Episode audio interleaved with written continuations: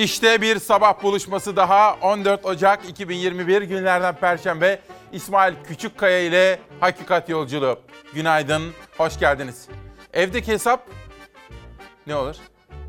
Evdeki hesap ne olur diye bir etiket açtık bugün ve sizlerle konuşacağız. Bir, korona, aşı, aşılama kampanyası ve sorular. Nerede aşılar diye soracağız. Ekonomi, işsiz, emekli, EYT'liler başta olmak üzere emeklilerin durumu dahil olmak üzere konuşacağız.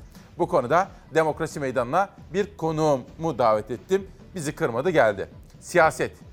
Ne oluyor diye soracağız. İttifaklar meselesine bakacağız. Bunun dışında hayatın içinden pek çok haberi sizlerle paylaşmaya gayret edeceğiz. Günaydın. Diliyorum ki sağlıklısınız. Yönetmenim Hilal'den rica edeceğim. Hemen gazeteleri okumaya başlayacağız. Evdeki hesap bugünkü manşetimiz. Hürriyet gazetesiyle başlıyorum. İlk aşı bakana. Sağlık Bakanlığı, Türkiye İlaç ve Tıbbi Cihaz Kurumu analizleri tamamlanan Çin aşısı Coronavac için acil kullanım onayı verdi. Bilim Kurulu da bakanın ardından sırayla aşıları oldular. Ve bu sabahki buluşmamız içerisinde saat 11'e kadar sizlere dün bilim kurulunda alınan kararları, Sağlık Bakanı'nın yaptığı açıklamaları, Sağlık Bakanı ve bilim kurulunun aşılarını anlatmaya gayret edeceğim. Tabii günün sorusu şu. 3 milyon aşı geldi. Hepimize yetecek mi?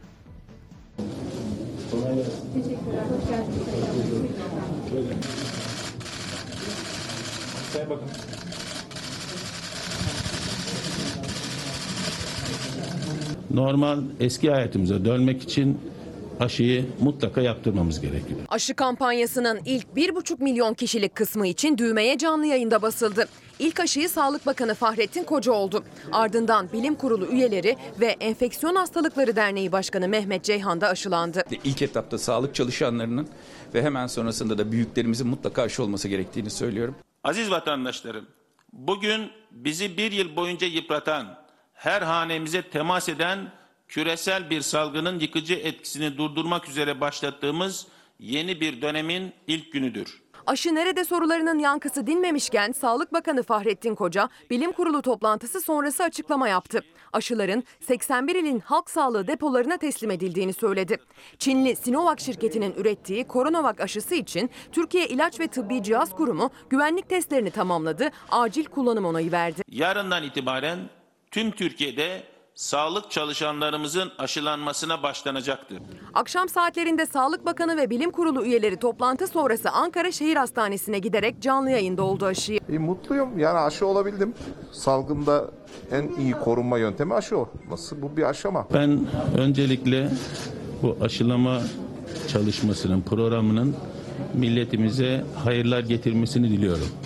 Aşının hangi öncelik sırasına göre uygulanacağı bilgisi aylar önceden verildi. Sağlık Bakanı aşılama programının seyrinin canlı olarak internet üzerinden takip edilebileceğini söyledi, şeffaflık vurgusu yaptı. Aşının adaletle dağıtılacağından ve bilim kurulunun belirlediği öncelik sırasından başka hiçbir uygulama olmayacağından emin olmanızı isterim.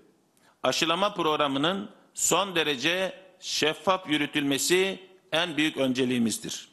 İlk etapta 3 milyon doz Çin aşısı geldi Türkiye'ye. 1,5 milyon kişi ikişer enjeksiyon halinde aşılanacak. Sağlık çalışanları ve 65 yaş üzeri öncelik sırasında ilk sırada.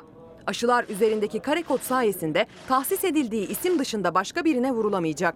Tedarik planına uygun şekilde aşılanacak kişiler kendilerine sıra geldiğinde haberdar olacaklar ve randevu alarak aşılarını olmaya gideceklerdir. Aşının öncelikli olarak uygulanacağı kişiler arasında devlet büyüklerinin de olacağını duyurdu Sağlık Bakanı. Aşı çalışmalarında vatandaşımızı motive edecek devlet büyüklerimizi de aşılanması aşılanması için bilim kurulumuz yararlı buldu. Devlet büyüklerimiz aşılanması örnek teşkil edecektir. Sağlık Bakanı'nın yaptığı açıklamaları, aşılamayı ve dün Profesör Doktor Kayhan Pala'nın burada yaptığı açıklamaları dün akşam Selçuk Tepe'nin sunduğu ana haberde de detaylı olarak izlediniz. Bu konudaki manşetleri sizlere aktarmaya gayret edeceğiz. Bugün peşine takılacağımız sorulardan birisi, yanıt arayacağımız sorulardan ilki aşılar nerede ve hepimize yetecek mi? Uyanan Çalasat ailesi de aynı soruları soruyor. Doktor Feride Savaş ve Ceyhun Savaş, bu arada Ceyhun Savaş'a da geçmişler olsun diyorum. Koronayı atlattı. Tamer Ketenci bizimle, Pelin Medetoğlu da aşılar nerede diye soruyor ve Türkiye'mize sağlık dileklerinde bulunuyor. Bugün hava durumuna dair detaylı gelişmeleri de sizlerle paylaşacağım. Şöyle yağsın istiyoruz değil mi? Yağsın. Ve mesela İstanbul'da hava böyle buz gibi ama temiz, net bir hava. Kar soğuğu derler ya işte o hesap. Yağsın, berekettir diyoruz. Ve bugün dört köşe fırtına manşetlerde bakın. Hürriyet gazetesinden sizlere aktarıyorum. İstanbul barajlarda kısmi de olsa rahatlama başladı. Erzincan, Edirne, dün canlı bağlantı yapmıştık İzmir ve Bolu. Bütün Türkiye'den hava durumu detaylarını da sizlere aktaracağız. Hilal hazır mıyız? Hava durumunu merak ediyoruz, izleyelim. Allah korusun ya Rabbi. İzmir'de etkili olan yıkıcı kuvvetli sağanaktan sonra yağışlı hava iç kesimlere ilerledi. Yağışlar gün ortasında İç Anadolu'da kara dönüştü. Başkent Ankara'da dahil pek çok İç Anadolu ilinde beyaz örtünün sevindiren görüntüsü vardı. İzmir'de yaşanan sel felaketinin bilançosuysa gün ağarınca ortaya çıktı. 212 iş yeri ve hane sahibi su baskını ihbarı yaptı belediyeye. Ekipler geceden sabaha çalıştı. İzmir Büyükşehir Belediyesi maddi destek ve eşya yardımında bulunacağını duyurdu. İzmir gün boyu yaralarını sarmaya uğraştı. İzmir selin açtığı maddi hasarı telafi etmek için çalışırken kuvvetli yağış bırakan sistem İç Ege ve İç Anadolu bölgesini etkisi altına aldı. Yağışlar gün ortasında iç kesimlerde kar şeklinde düştü. Ankara kendine çok yakışan beyaz örtüyle örtüldü. Kar nihayet kış geldi dedirtti. Ankara Büyükşehir Belediye yetkilileri kar küreme çalışması yaptı. Aynı zamanda tuzlama yapılan cadde ve sokakları takip edebilmeyi sağlayan canlı konum ve güzergahları yayınladı. kartakip.ankara.com.tr adresi üzerinden tuzlama yapılan caddeler anlık olarak takip edilebiliyor. İç Anadolu'nun hemen hemen tamamında az veya çok kar vardı. Akşam saatlerinde kar yer yer yolları da kapattı. Sivas merkezde kar küreme çalışmaları yapılırken Sivas-Kayseri Karayolu Beştepeler mevkiinde 8 araç karda mahsur kaldı. Kardan tır kalmış. Vatandaş hep böyle yığıldı peş peşe. Şimdi çektirme yapıyorlar, çekiyorlar. Kaç saattir böyle abi? Bir buçuk saattir böyle. Tokat-Sivas Karayolu'nda da yoğun kar yağışı nedeniyle benzer bir mağduriyet vardı. Çamlıbel geçidi ağır tonajlı araçların geçişine kapatıldı. Bu kez sadece kırsala yükseklere değil merkezlere de yağdı kar. Kayseri merkezde vatandaşlar apartmanlar arasında kayak yaptı. Allah Allah. Beyaza bürünen bir başka ilse Mersin oldu. Ancak kar değil dolu yağdı. Ekili araziler dolunun yarattığı beyaz örtüyle kaplandı. Şehir merkezinde ise doluyla birlikte kuvvetli yağış vardı, su baskınları yaşandı. Trakya'da da vardı beyaz örtü yer yer. Kırıkkale'nin Keskin ilçesinde lapa lapa kar yağdı. Tekirdağ'da ise kuvvetli yağışla birlikte fırtına etkili oldu. Şarköy ilçesinde çatılar uçtu, elektrik direkleri ağaçlar devrildi. Edirne'de ise haftalardır debisi düşük olduğu için endişe yaratan Tunca Nehri'nde taşkınlar yaşandı. Kuvvetli yağış nedeniyle taşkın evleri ve ekili arazileri su altında bıraktı.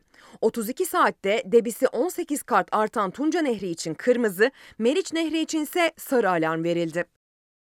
hava durumuna ve barajlarla ilgili en son bilgilere biraz daha detaylı bakacağız şimdi. Hemen vaktinizi almadan. Fakat günün mesajını erkenden seçeyim. Evdeki hesap dedik ya bu sabah. Evdeki hesap ne olur efendim? Tabii. Çarşıya uyar mı uymaz mı ona bakalım. Alp Bey her sabah bizimle birlikte güne başlar. 11'e kadar bizi hiç terk etmez. Reklam aralarında bile. Mesaj yollamış. Aşı nerede diyorum? Kılıçdaroğlu SSK'yı batırdı diyorlar. Yardım nerede diyorum? CHP bu milleti tüp kuyruğuna soktu diyorlar. İşsizlik ne olacak diyorum. Çok şükür Ayasofya'yı açtık diyorlar. Esnafın hali bitik diyorum. Ezanı susturamayacaksınız diyorlar. Bence muazzam bir cümle yazmış. Son derece ilgi çekici bir detayı da orada Twitter'da takipçileriyle paylaşmış, bize göndermiş. Efendim hava durumu, değişen iklim, bozulan dengeler ve barajlardaki en son durum. Bunu da Ezgi Gözeger hazırladı. Geçen yıl buralar su seviyemiz buraya kadar çıkıp duruyordu. Yani buraya girmemiz imkanı yoktu. Şu anda dolaşıyoruz ayakkabıyla. Ne çamur var ne bir şey var. Baraj suları çekildi, geriye kalan toprak tamamen kurudu. Bırakın suyu, çamur bile kalmadı diyor çiftçi. Başta buğday üreticisi olmak üzere çiftçi kuraklığın pençesinde. Sayın Bakanım bakın bura buğday ekili. Kuşlar geliyor topluyor bir de. Kuşlar geliyor iniyorlar. Buğday tohumlarımızı bir topluyorlar. Cicikleşen şeyleri bile yiyorlar. Çiftçilerimiz e, sulama yapmalarına rağmen çıkışta zor e, bitki çıkışını sağlamakta büyük zorluk çektiler. Burası Konya. Çiftçi Hayrettin Altun buğday tarlası suluyor. Tahıl ambarı Konya Ovası'nda %75 oranında susuz tarım yapılıyor normal şartlarda. Ancak buğday ekim sezonunda yağmayan yağmur çiftçinin sulama sezonunu öne çekti. Hiç sulanmayan buğday için bile çiftçinin sırtına sulama masrafı yüklendi. Uzun bu aylarda biz sulama, hiç sulama yapmazdık. Şu an buğdaylar şey yapması için, yeşermesi için sulama yapıyoruz yani. Tarla buğday ekili. Bakın. Bakın arkadaşlar. Bakın. 3 aydır bu tohum bu toprağın altında. Amasya Meşeli Çiftliği köyünden Muzaffer Bolat da aynı dertten muzdarip. Buğdayı ekti ancak yağmur yağmayınca tohum filizlenmedi. Bakın çimlenmiş tohum bulamıyoruz. Bakın buğdaylar çürüme safhasında. Tek bir tane çil bulamıyoruz. Konya bölgesinde hubbad ekim sezonu olan Ekim, Kasım, Aralık aylarında düşen yağış miktarı uzun yıllar ortalamasının neredeyse yarıya yakın %50 oranında düşük gerçek. Selçuk Üniversitesi Ziraat Fakültesi öğretim görevlisi Profesör Doktor Süleyman Soylu, Konya içinde buğday üretiminin büyük risk altında olduğunu söyledi. Sivas'tan da yükseldi benzer bir ses. Suşehri ilçesinde bulunan Kılıçkaya Barajı yaşanan kuraklığı gözler önüne serdi. Sivaslı Hüseyin Özer de buğdaydan dert yandı. Bu yıl 2021 yılı çok kurak geçeceğe benziyor. Daha buğdaylar bile e, doğru dürüst ekilenler çimlenmedi. Büyük ihtimal onlar da çürüme durumunda olabilir. Sular işte burası Kılıçkaya Barajı. Sular 30-40 metre civarı aşağı çekildi. Şu an küçük bir barajcık kaldı burada. Kılıçkaya Barajı'ndan geriye barajcık kaldı. Tarlasında suyu olan, masrafını üstlenecek güce sahip çiftçi yağmayan yağmurun yerine yağmurlama yaparak ektiği buğdayın tohumunu çimlendirmeye çalışıyor. Şu anda Amasya'mızın Terziköy köyündeyiz. Sizlerin de gördüğü gibi çiftçilerimiz ekmiş olduğu buğdaylarını çimlendirmek için yağmurlama yapmaktalar. Tohumum yok, gübrem yok, mazot param yok. Yükü zaten ağır olan çiftçi sulama maliyetini de üstlenmek zorunda kalıyor kuraklık nedeniyle. Canını dişine takan çiftçiler daha zor durumda olan üreticileri de unutmuyor. Şöyle bakıyorum civar dağ köyleri var bizim bir de. Bir de dağ köylerinde olanlar ne yapacak şimdi? İkinci ekiyorlar. Adam ikinci buğdayı ekecek de, yeşerecek de çoluğuna çocuğuna Ekmek götürecek. ekmek götürecek. Önceki yıllarda neredeyse hiç sulamadan buğdayını yetiştiren çiftçi bu yıl kış ortasında sulama yapmaya başladı. Korkuları ise ekim dikim zamanı yaklaşan diğer üretim kalemlerinde de aynı sıkıntıların yaşanması. Aynı zamanda pancar ekimi için büyük sıkıntı olacak. Fasulye ekimi için büyük sıkıntı olacak. Verim düşüklüğü bekliyoruz bu sene. Günün ve hatta günlerin en önemli, en hayati haberlerinden birisi bu efendim. İklim bozulması ve burada yaşadığımız riskler. Ercan Telimen işsizim diyor. Arzu Hanım biraz evvel okuduğunuz Alp Bey'in mesajını bir daha okur musunuz diyor. Biraz sonra okuyalım. Bu arada Ankara'dan Ali abim Ali Kemaloğlu bir bilgi yolladı. O da çünkü amatör bir müzisyendir aynı zamanda. Ünlü bas gitarist İsmail Soyberg hayatını kaybetti diyor. Biraz evvel bir son dakika olarak geçmiş. Türk pop müzik tarihinin dünya çapında müzisyenlerden biri olan İsmail Soyberg 67 yaşında hayatını kaybetti diyor. Haber yeni geldi. Dediğim gibi Ali abiden geldi. Ben sizlere bunu çalışayım. İlerleyen dakikalarda veya olmazsa yarına vefamızı gösterelim efendim. Hürriyetten Karar Gazetesi'ne geçiyorum. Bugün Biraz sonra Demokrasi Meydanı'na bir konuğum gelecek ve ekonomideki gelişmeleri bütün detaylarıyla kendisine soracağım, konuşacağız ve çıkışı soracağım. Çıkış. Daraldık, işsiziz, emekliyiz, geçinemiyoruz. Emeklilikte yaşa takılanız, hak mağduriyetinin giderilmesini istiyoruz. İşçiyiz. Mesela kayı inşaat çalışanları maaşını alamadıkları için günlerdir eylem yapıyorlar. Alın terimiz kurumadan Peygamber Efendimizin ifade ettiği gibi maaşımızı almak istiyoruz. Bu ve benzeri bütün soruları esnafın ve emeklinin durumu dahil konuğuma biraz sonra soracağım efendim. Bugün ana gündem maddelerinden birisi ekonomi olacak. Karar. Vefatların üçte biri Covid'den. Çarklar döndü, işçi öldü. Pandemide çarkların dönmesi için fabrikalar, şantiyeler çalışmaya devam etti. Yüzlerce işçinin yan yana yemek yemek zorunda kaldığı maskesiz, mesafesiz mesailerin neden olduğu acı son iş kazası raporuna yansıdı. Geçen yıl ölen 2427 işçiden 741'i Covid nedeniyle hayatını kaybetti. Bu cümleyi bir kere daha okuyacağım. Geçen yıl ölen 2427 işçiden 741'inin ölüm sebebi Covid efendim. Son derece kaygı verici, dikkate alınması gereken bir haber. Yağış rejimi, iklim bozulması fakat almamız gereken tedbirler var. Mesela devletin, mesela belediyelerin. Bu konuda güzel bir örnek geldi Çay Cuma'dan. O Çay Cuma'nın örneğini izleyelim ve dileyelim ki bütün Türkiye'ye örnek olsun.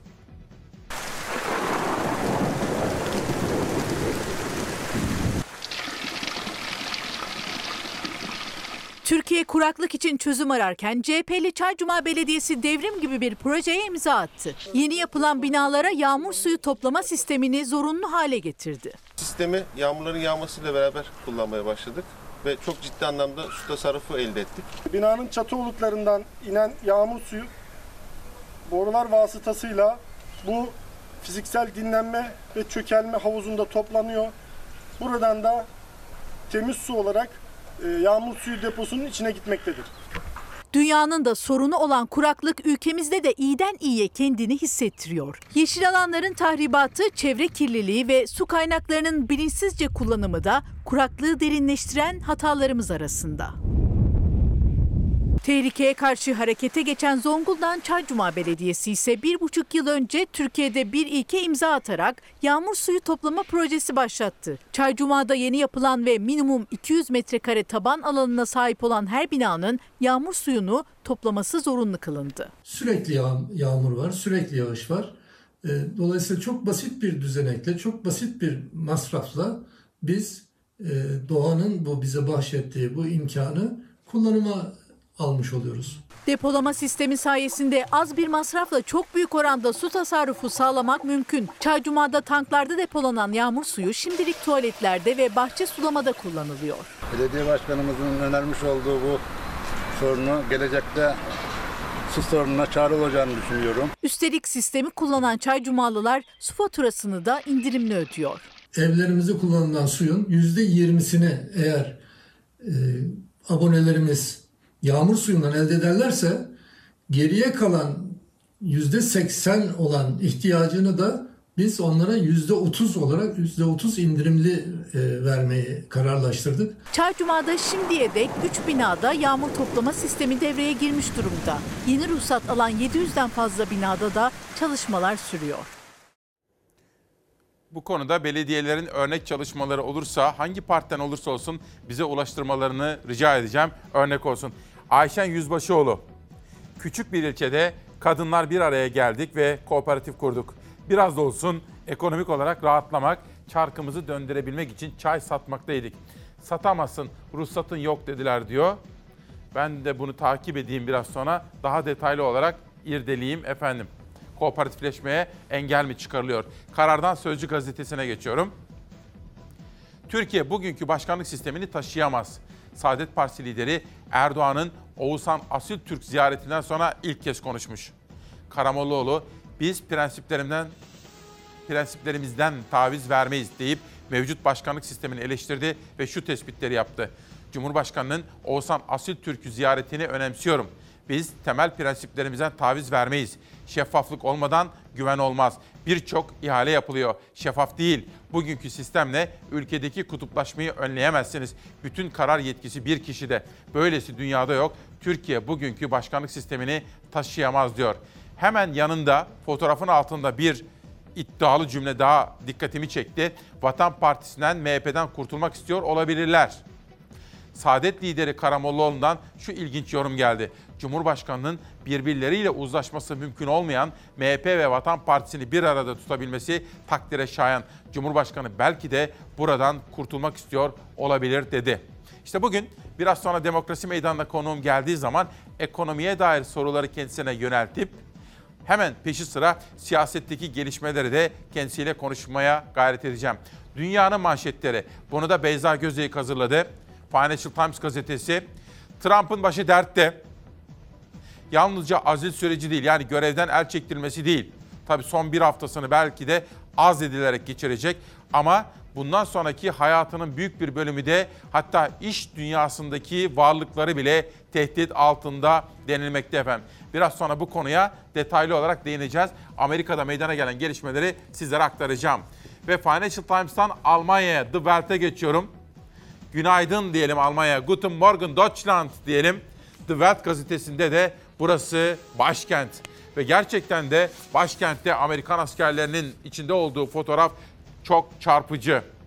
Ve onun hemen altındaki başlığa bakıyorum. Spahn yani Almanya'da Sağlık Bakanı daha hızlı aşılama yapmak konusunda söz vermiş diyoruz ve Almanya başta gurbetçilerimizi sevgiyle, özlemle selamladıktan sonra dünyada meydana gelen gelişmelerin korona ile ilgili olanlarını izliyoruz. Çin hükümeti sonunda izin verdi. Dünya Sağlık Örgütü virüsün kökenini araştırmak için Çin'in Wuhan kentine gitmeye hazırlanıyor. 1,5 milyondan fazla kişinin aşılandığı Rusya'da devlet lideri Putin aşı programını büyütün emri verdi. Rus aşısı Sputnik'in ilk dozları Ürdün'e, Amerikan biyokimya şirketi Moderna aşısı ise Bulgaristan ve Romanya'ya ulaştı. Covid-19 kabusu yeni mutasyonların yarattığı endişeyle büyümeye devam ediyor. Dünya genelinde toplam vaka sayısı 93 milyona tırmandı. Mutasyonun ilk görüldüğü İngiltere her gün bir önceki güne göre daha yüksek ölüm oranlarıyla sarsılıyor. İngiltere'de son 24 saatte 1564 kişi virüs nedeniyle yaşamını yitirdi. Can kaybı Almanya'da da ilk kez 1200'ün üzerine çıktı. Çin'in Wuhan kentinde ortaya çıkarak tüm dünyaya yayılan virüs bugün rüzgarını çok sert estiriyor. Dünya Sağlık Örgütü aylar önce virüsün kökenini araştırmak için Çin'e gitme talebini iletmiş ancak gerekli izinler hükümet tarafından verilmemişti. Bugün örgüte izin çıktı. Hayvandan insana bulaşan hastalıklar konusunda uzman ekip bir araya getirildi. Ancak ekip Wuhan'a giriş yaptığında 14 gün karantinada kalacak. Mutasyonların bulaşma hızını artırdığı virüse karşı gözler uygulanmaya başlanan aşılarda. Dünya Sağlık Örgütü mutasyonlu virüslerin 50 ülkede görüldüğünü açıkladı. 40'tan fazla ülkede ise aşı uygulamaları başladı. 1,5 milyon insanın aşılandığı 145 milyon nüfuslu Rusya'da Putin uygulama yetersiz dedi. Aşı programının hızla genişletilmesi talimatını verdi. Rus aşıları Ürdün'e, Amerikan biyokimya şirketi Moderna aşıları ise Bulgaristan ve Romanya'ya ulaştı.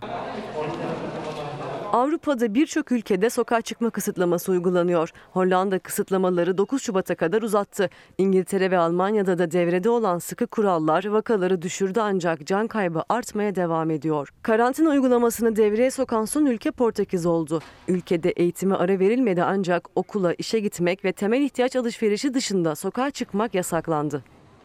Dünyadan farklı haberleri de sizlere İspanya'dan, İtalya'dan manşet olarak aktaracağım. Dün Zafer Söken kardeşimin hazırladığı bir Avrupa Birliği dosyası ve reform çalışmaları vardı. O dosya çalışmasını da konuğuma soracağım. Çünkü hepinizin adalet istediğini ve beklediğini biliyorum. Demokratik standartlarımızın yükseltilmesi, ekonomimizin düzelmesi için olmazsa olmaz şart. Hem Avrupa Birliği ile hem de Amerika ile dünyanın bütün ülkeleriyle normal ilişkiler içinde olmamız gerekiyor. Türkiye'nin yeri Avrupa Birliği'ndedir. Ben de Cumhurbaşkanı ve AK Parti lideri Erdoğan'a bu konuda katılıyorum. Türkiye'nin yeri Avrupa Birliği'ndedir. Üye olmasak bile o standartları kendi insanımız için mutlaka sağlamak zorundayız. Sözcü gazetesinde bir haber var ama bu haberi şimdi şöyle bir okuyayım kısaca. Biraz sonra döneceğim. Sonuçlar her ülkede neden farklı çıkıyor diyor bakın. Türkiye'nin de aldığı Çin aşısının sonuçları kafaları karıştırdı. Türkiye'de %91 etkinlik. Endonezya'da %65, Brezilya'da %50. Dün Kayahan Pala hocamız burada açıklamalar yapmıştı. Pek çok yerde de gündem oldu. Dün akşam ana haberimizde Selçuk Tepeli'nin sunduğu ana haberimizde de bu konuya çok yer verildi. Dolayısıyla biz sabahın zihin açıklığı içinde aşı meselesini biraz daha detaylı olarak sizlere anlatma gayreti içinde olacağız. Sözcüye şimdilik ara veriyor. Sabah gazetesine geçiyorum. Sabahta 2023. Tabii 2023'e daha var. Tabii o zamana kadar seçim erken seçim olmaz ise 2023'te ne olacak? 2023'te de Cumhur İttifakı kazanacak. AK Parti'de kongre sürecini yeniden başlatan Başkan Erdoğan 2 yıl sonraki seçimlere ilişkin çarpıcı mesajlar verdi. Mutlaka kazanacağız dedi. Hepiniz artık biliyorsunuz gazetelerin büyük bir bölümü Cumhurbaşkanı Erdoğan ifadesini kullanırken Sabah gazetesi ve onun kardeş kuruluşu Takvim Başkan Erdoğan ifadesini kullanıyor. Hani orada nasıl yazılıyorsa ben de sizlere olduğu gibi okumaya gayret ediyorum. Ve iki kelime söyleyeceğim. Erdoğan ve futbol. Reis 50 bin amatör futbolcu kardeşimin hayalleri, gelecekleri şu an yok oluyor. Siz bizim babamızsınız. Lütfen amatör liglerin oynanması lazım. Dertli olan bir kesimde onlar, amatör futbolcular. Zaten asgari ücretten bile düşük ücretlerle evlerini geçindirmeye çalışıyorlardı. 10 aydır gelirleri yok. Erdoğan'a seslerini duyurmayı başardılar. Türkiye Futbol Federasyonu yetkilileri bizlere bizlik değil reise gidin. Sizin işinizi o çözer Evet, dedi. evet efendim. Biz de sizlere geldik. Lütfen sesimizi duyun. Ellerinizden öpüyoruz. Çok çaresiziz. Cumhurbaşkanı Erdoğan Ankara'da geleneksel sporlar tesisini açtı. Ayrılırken de bir grup genci gördü, aracını durdurdu. 10 aydır bizim amatör maçlarımız oynanmıyor. Spor yapıp ekmeğimizi kazanmak istiyoruz. Cumhurbaşkanı Erdoğan'ın durumdan o an haberi oldu. Söz vermedi ama inceleteceğini söyledi. Pandemiden dolayı 10 aydır oynanmıyor. Evet. Ben bunu bir inceleteyim bakalım. Ben kendim 16 sene amatör futbol oynadım. Evet. Bir bakalım. Herhangi bir sıkıntı yoksa bunun önünü açarız. Yaklaşık 50 bin sporcuyu ve ailelerini ilgilendiriyor durum. Sağlık gerekçesiyle maçlar oynanmıyor. O tarihten bu yana da birçoğu gelirsiz. Sadece Ankara için mi geçerli diğer yerlerden? de Türkiye genelinden geldik. Bizim Ardahan'dan Edirne şu anda bütün bir sürü futbolcu kardeşlerimiz sizler için size sesimizi duyurmak dualarla geldik. Çok şükür sesimizi duyduk. En azından şu pandemi döneminde e, geçiminizi sağlayacak kadar bir desteğin verilmesi Spor Bakanlığı tarafından elbette çağrımız olacak. Daha sonra hem meslek sayılmanız e, hem odalara kayıtlı olmanız hem de sosyal güvencenizin SSK'nızın sağlanması konusunda çalışmalarımızı yürüteceğimizi buradan e, size ifade ediyorum. amatör sporcular sadece futbolcular değil zor durumda efendim. Geçtiğimiz günlerde ise Enka Amatör Spor Kulübü'nden ve aldıkları başarılardan özellikle yüzme takımındaki Avrupa'daki başarılardan bahsetmiştim. Bu arada Yemen Taş da amatör bir sporcu. O da bir süre önce bize mesaj yollamıştı. Hatırlayacaksınız mesajını okumuştuk. Sabah Alp Kahraman Türk muazzam bir mesaj yollamıştı ya evdeki hesap. Bu arada ekip arkadaşlarımın isimlerini söylemeye gayret ediyorum. Bugünkü etiket de bunun hikayesini de biraz sonra anlatacağım. Etiketin de fikir babası Nihal Kemaloğlu. Gazeteyi de Zeray Kınacı yaptı. Tamamen ekonomi yapıyoruz bugün dedi. Ve Orkun bakalım nasıl bir gazete çizdi, çizecek biraz sonra. İşte Kazım Karagöz.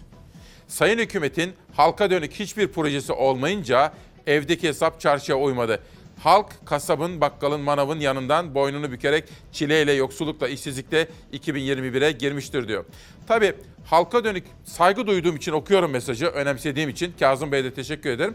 Ama hükümetin halka dönük hiçbir projesi olmayınca sözünü biraz abartılı buluyorum doğrusu. Çünkü hiçbir hükümet için halka dönük hiçbir projesi yok şeklinde ifade doğru değildir efendim. Mutlaka halka dönük projeleri de vardır, yanlışları da doğruları da vardır. Gazetecilere düşen doğruları ayırmak, yanlışları da ifade ederek düzelttirmeye gayret etmektir diyoruz. Ama ilgisi için Kazım Karagöz'e teşekkür ediyorum. Sabahtan pencereye geçelim. Sözcüye döneceğim gibi sabaha da döneceğim. Sabahta annelerle ilgili bir manşet gördüm de biraz sonra onu da sizlere okuyacağım. Cumhurbaşkanı Erdoğan sözde tartışmasını sürdürüyor. Tabii neden sürdürüyor? Bir soru soracağım pardon. Hilal'e affedersin.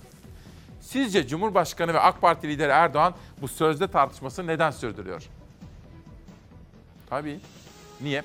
Çünkü ülkeyi yönetenler halkın eğer derdi var ise ekonomi, işsizlik, yoksulluk, gelir dağılımı, adaletsizliği gibi sorunlar var ise pandemi nedeniyle esnaf zor durumda ise işsizlik artmış ise garsonlar, turizm emekçileri zor durumda ise ülkeyi yönetenler aslında bunların konuşulması yerine kendilerinin belirledikleri konuların tartışılmasını ve gündem olmasını isterler efendim. Bu kadar basittir.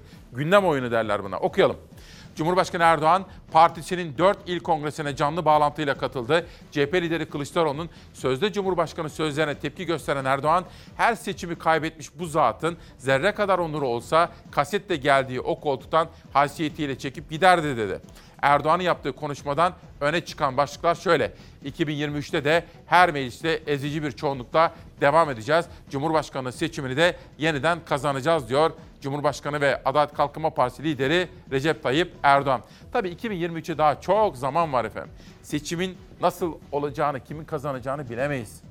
Sizin iradenize ipote- ipotek konulabilir mi? Hiç kimse koyamaz. Halk ne derse odur efendim. Dolayısıyla millet neylerse güzel eyler diyor ve ikinci manşete geçiyorum. Bakalım ne var? HDP'den kapatma yanıtı buyursunlar deneyip görsünler. MHP'den gelen kapatma çağrıları için buyursunlar deneyip görsünler diyen HDP eş genel başkanı Mithat Sancar bu durumda AK Parti iktidarının sona daha hızlı yaklaşacağını söyledi. Artı TV'de konuşan Sancar, eğer AKP'li yöneticiler Türkiye toplumunun hafızasız olduğunu düşünüyorlarsa yanılıyorlar. Önce bu konudaki yaklaşımlarını gözden geçirsinler dedi. Mithat Sancar şöyle devam etti. Kendileri için bu kadar kötü olduğunu zamanında büyük büyük laflarla anlattıkları bu tür uygulamayı şimdi Türkiye'nin 3. büyük partisine reva görenler bu halkın vicdanında mutlaka mahkum edilir. Bunun karşılığı nedir diye sorarsanız söyleyeyim. AKP de oy kaybediyor ve oy kaybı hiç yavaş değil görüldüğü kadarıyla. O çok sevdikleri iktidardan sona doğru hızla yaklaşmalarına neden olacak. Buyursunlar, deneyip görsünler diyor efendim. Pencereden sonra bir sonraki gazeteye geçelim. İkinci turda devam edeceğim. Türkiye Gazetesi sipariş teze hapis cezası. Mahmut Özay'ın manşeti. YÖK sonunda gördü. Para karşılığı tez hazırlayanlar şimdi yandı. Dolandırıcılık ve suça yardımdan yargılanıp hapis yatabilirler dedi efendim. Bu da günün çok çarpıcı manşetlerinden birisiydi. Bugün bir anne hayırlı bir evlat doğurursa ne olur efendim? Bir anne hayırlı bir evlat doğurursa kendisini kurtarmış olur.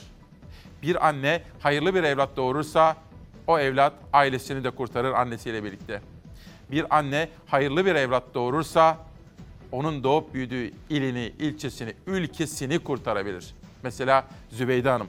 Biz bugün saygıyla rahmetli Zübeyde Hanım Efendi'yi Atatürk'ümüzün annesini anıyoruz efendim şükranla. Dualarımız onun için diyoruz.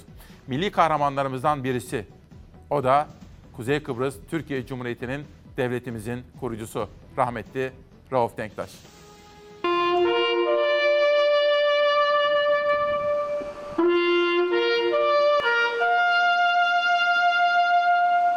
Kıbrıs Türk halkının özgürlük mücadelesinin kahramanı, ülkenin kurucu Cumhurbaşkanı Rauf Denktaş 9. ölüm yıl dönümünde İstanbul'da sevenleri ve ailesinin katıldığı törende anıldı. en zor anlarda kendi canını, malını, namusunu değil, bütün halkının canını, malını, namusunu koruyan ve şehit kanlarıyla vatanlaşmış topraklara düşman ayağını bastırmamak için savaşan bir milli kahramandı. Savcı olarak ayak basmıştı Kıbrıs topraklarına. Verdiği bağımsızlık mücadelesiyle ölümsüzleşti. Bütün ömrünü Kuzey Kıbrıs Türk Cumhuriyeti'nin bağımsızlığına adamıştı Rauf Denktaş. 1974 harekatının ikisine de katıldık.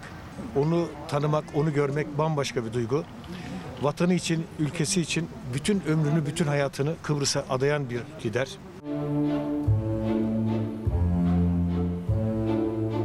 Kıbrıs Türktür, Türk kalacaktır. Her sözünde, her düşüncesinde Kuzey Kıbrıs Türk Cumhuriyeti vardı ve sonunda onun önderliğinde genç bir devlet kuruldu. Ne mutlu Kuzey Kıbrıs Türk Cumhuriyeti'nin Türk çocuklarına.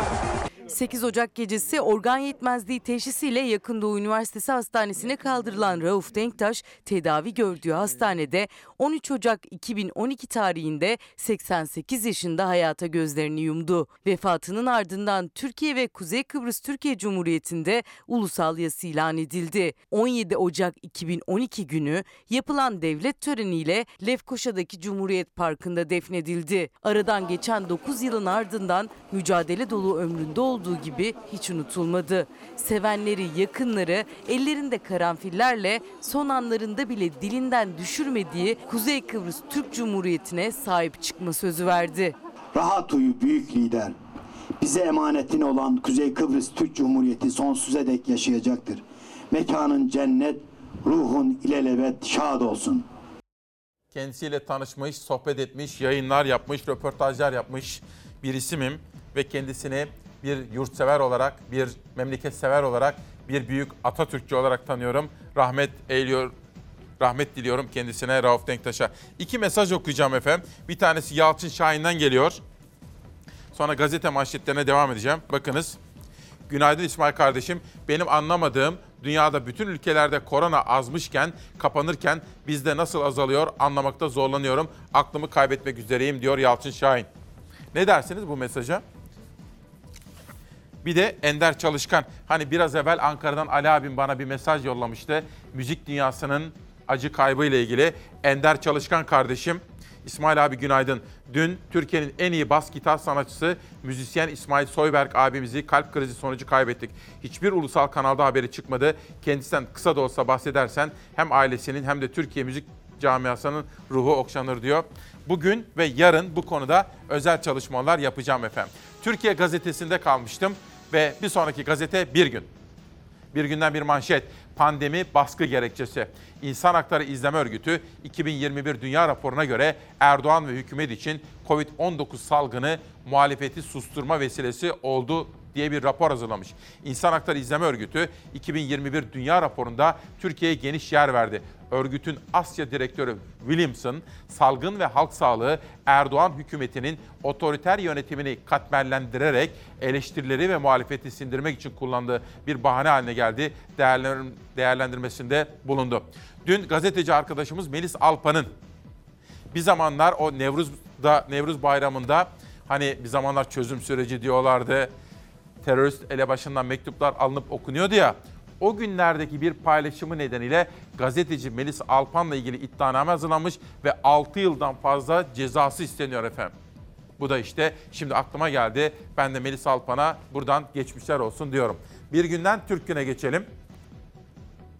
Türkiye eskiye dönmeyecek diyor MHP lideri Bahçeli. MHP lideri Bahçeli, Türkiye FETÖ, PKK, DAEŞ, YPG ve diğer terör örgütlerinin kökünü kazıyacaksa, lider ülke ve küresel güç haline gelecekse Cumhurbaşkanlığı hükümet sistemi sayesinde bunları başaracaktır diyor. İşte görüyorsunuz Saadet lideri Türkiye'nin bu sistemle yürümesinin, yola başkanlık sistemiyle devam etmesinin mümkün olmadığı iddiasını dillendirirken biraz önce gazetelerde okuduğumuz üzere Türk Gün Gazetesi'nde de Devlet Bahçeli'nin mevcut sistemde yola devam etmekten başka çaremiz yoktur şeklindeki sözleri manşetlerde yer almış. Gündemi bir parça değiştireceğim. Sonra aşı konusuna girip değerlendirmek istiyorum. Aşı en önem verdiğimiz konulardan. Ama aşıya geçmeden hemen evvel hamsi. Çok değil, geçtiğimiz haftaya kadar kilosu 10 lira bandına kadar düşmüştü. Bugün yeniden en yüksek seviyelere çıktı. Hamsi fiyatları yeniden cep yakıyor. Avlanabilir boyların altında kalması gerekçesiyle 10 günlük hamsi avı yasağı başladı. Çanakkale'de hamsi fiyatları bir anda tavan yaptı. Şu an kilosu 45 lirayı buluyor. Tarım Kooperatifleri Merkez Birliği Genel Başkanı Mehmet Özkurnaz yasağı destekleyerek balıkçılığın gelişmesine faydalı olacağını dikkat çekti. Küçük balıkları yediği gerekçesiyle yunusların azaltılması gibi tepki çeken önerileri de sert çıktı Özkurnaz. Balıkların e, çok ufak olduğu, boyları e, 8-9 santimin altında olduğundan dolayı e, balık e, popülasyonun daha yükselmesi adına e, böyle bir karar, 10 günlük bir kararı biz destekliyoruz. Yunus balıklarının azalması gerektiğini, o popülasyonu e, da, daraltmak, geçmişte biz böyle bir olaya kesinlikle karşıyız. Doğanın e, yapısını bozmaya kimsenin hakkı yok. Balıkçılar hamsinin geleceği tehlikede diyerek uyarıyor.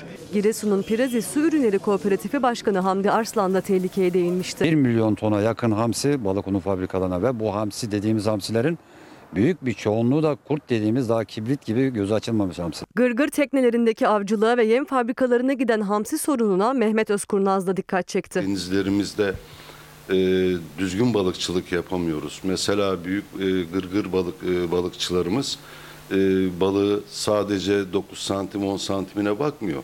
E, çıkan Karadeniz'deki balığı e, boyları ufaksa bunu e, özellikle balık fabrikalarına, yem fabrikalarına e, satışını yapabiliyorlar.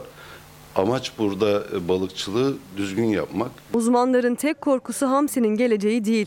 24 metreden daha derin alanlarda balık tutma serbestliği de balıkçılığı tehlikeye sokuyor. Bugün evdeki hesap diyorum efendim bakın. Nursen Hanım. Günaydın İsmailoğlum. Biraz da emekliyi düşünsünler. Emekler ölüyor açlıktan diyor bakın. Bir emekli. Ve dün beni Kayan Pala hocam da aramıştı. Bir konuda üzüntümüz var doktor camiası olarak demişti. Bugün Evrensel Gazetesi'nde bir karikatür gördüm.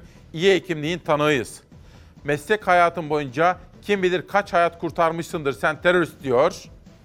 Meslek hayatında tek bir disiplin suçu bile bulunmayan Türk Tabipleri Birliği Yüksek Onur Kurulu üyesi Doktor Şeyhmuz Gökalp bir itirafçının hayali beyanlarından cezaevinde. Doktor Gökalp'in şahsında toplumcu hekimlik değerlerinin yargılandığını belirten meslektaşları onun iyi hekimliğinin tanığıyız diyorlar efendim.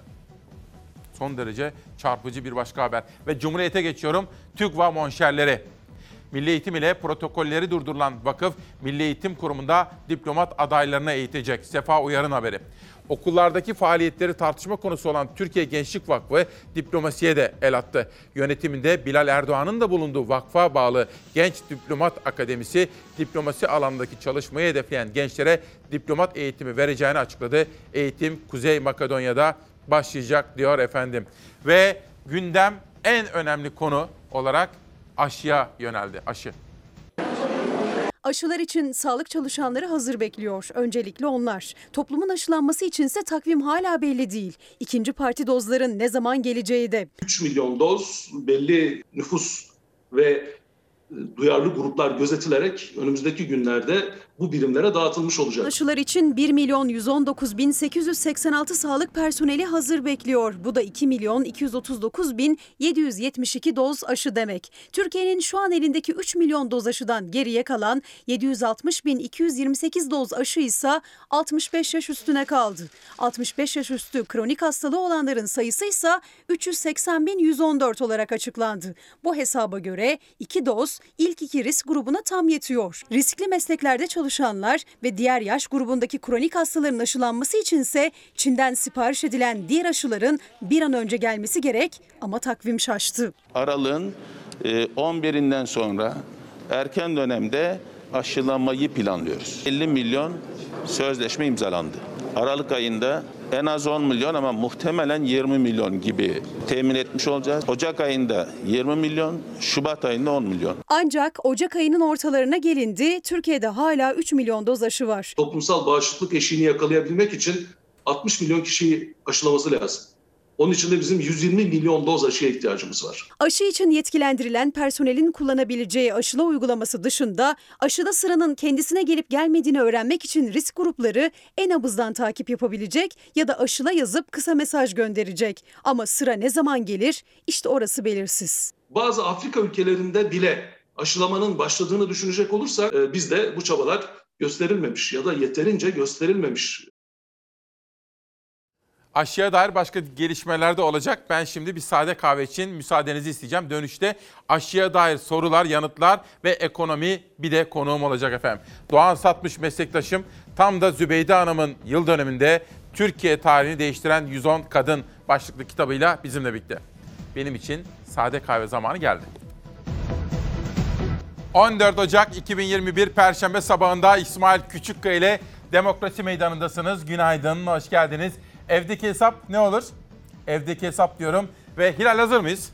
Hiç vakit yitirmeden günün hava durumuyla başlıyoruz.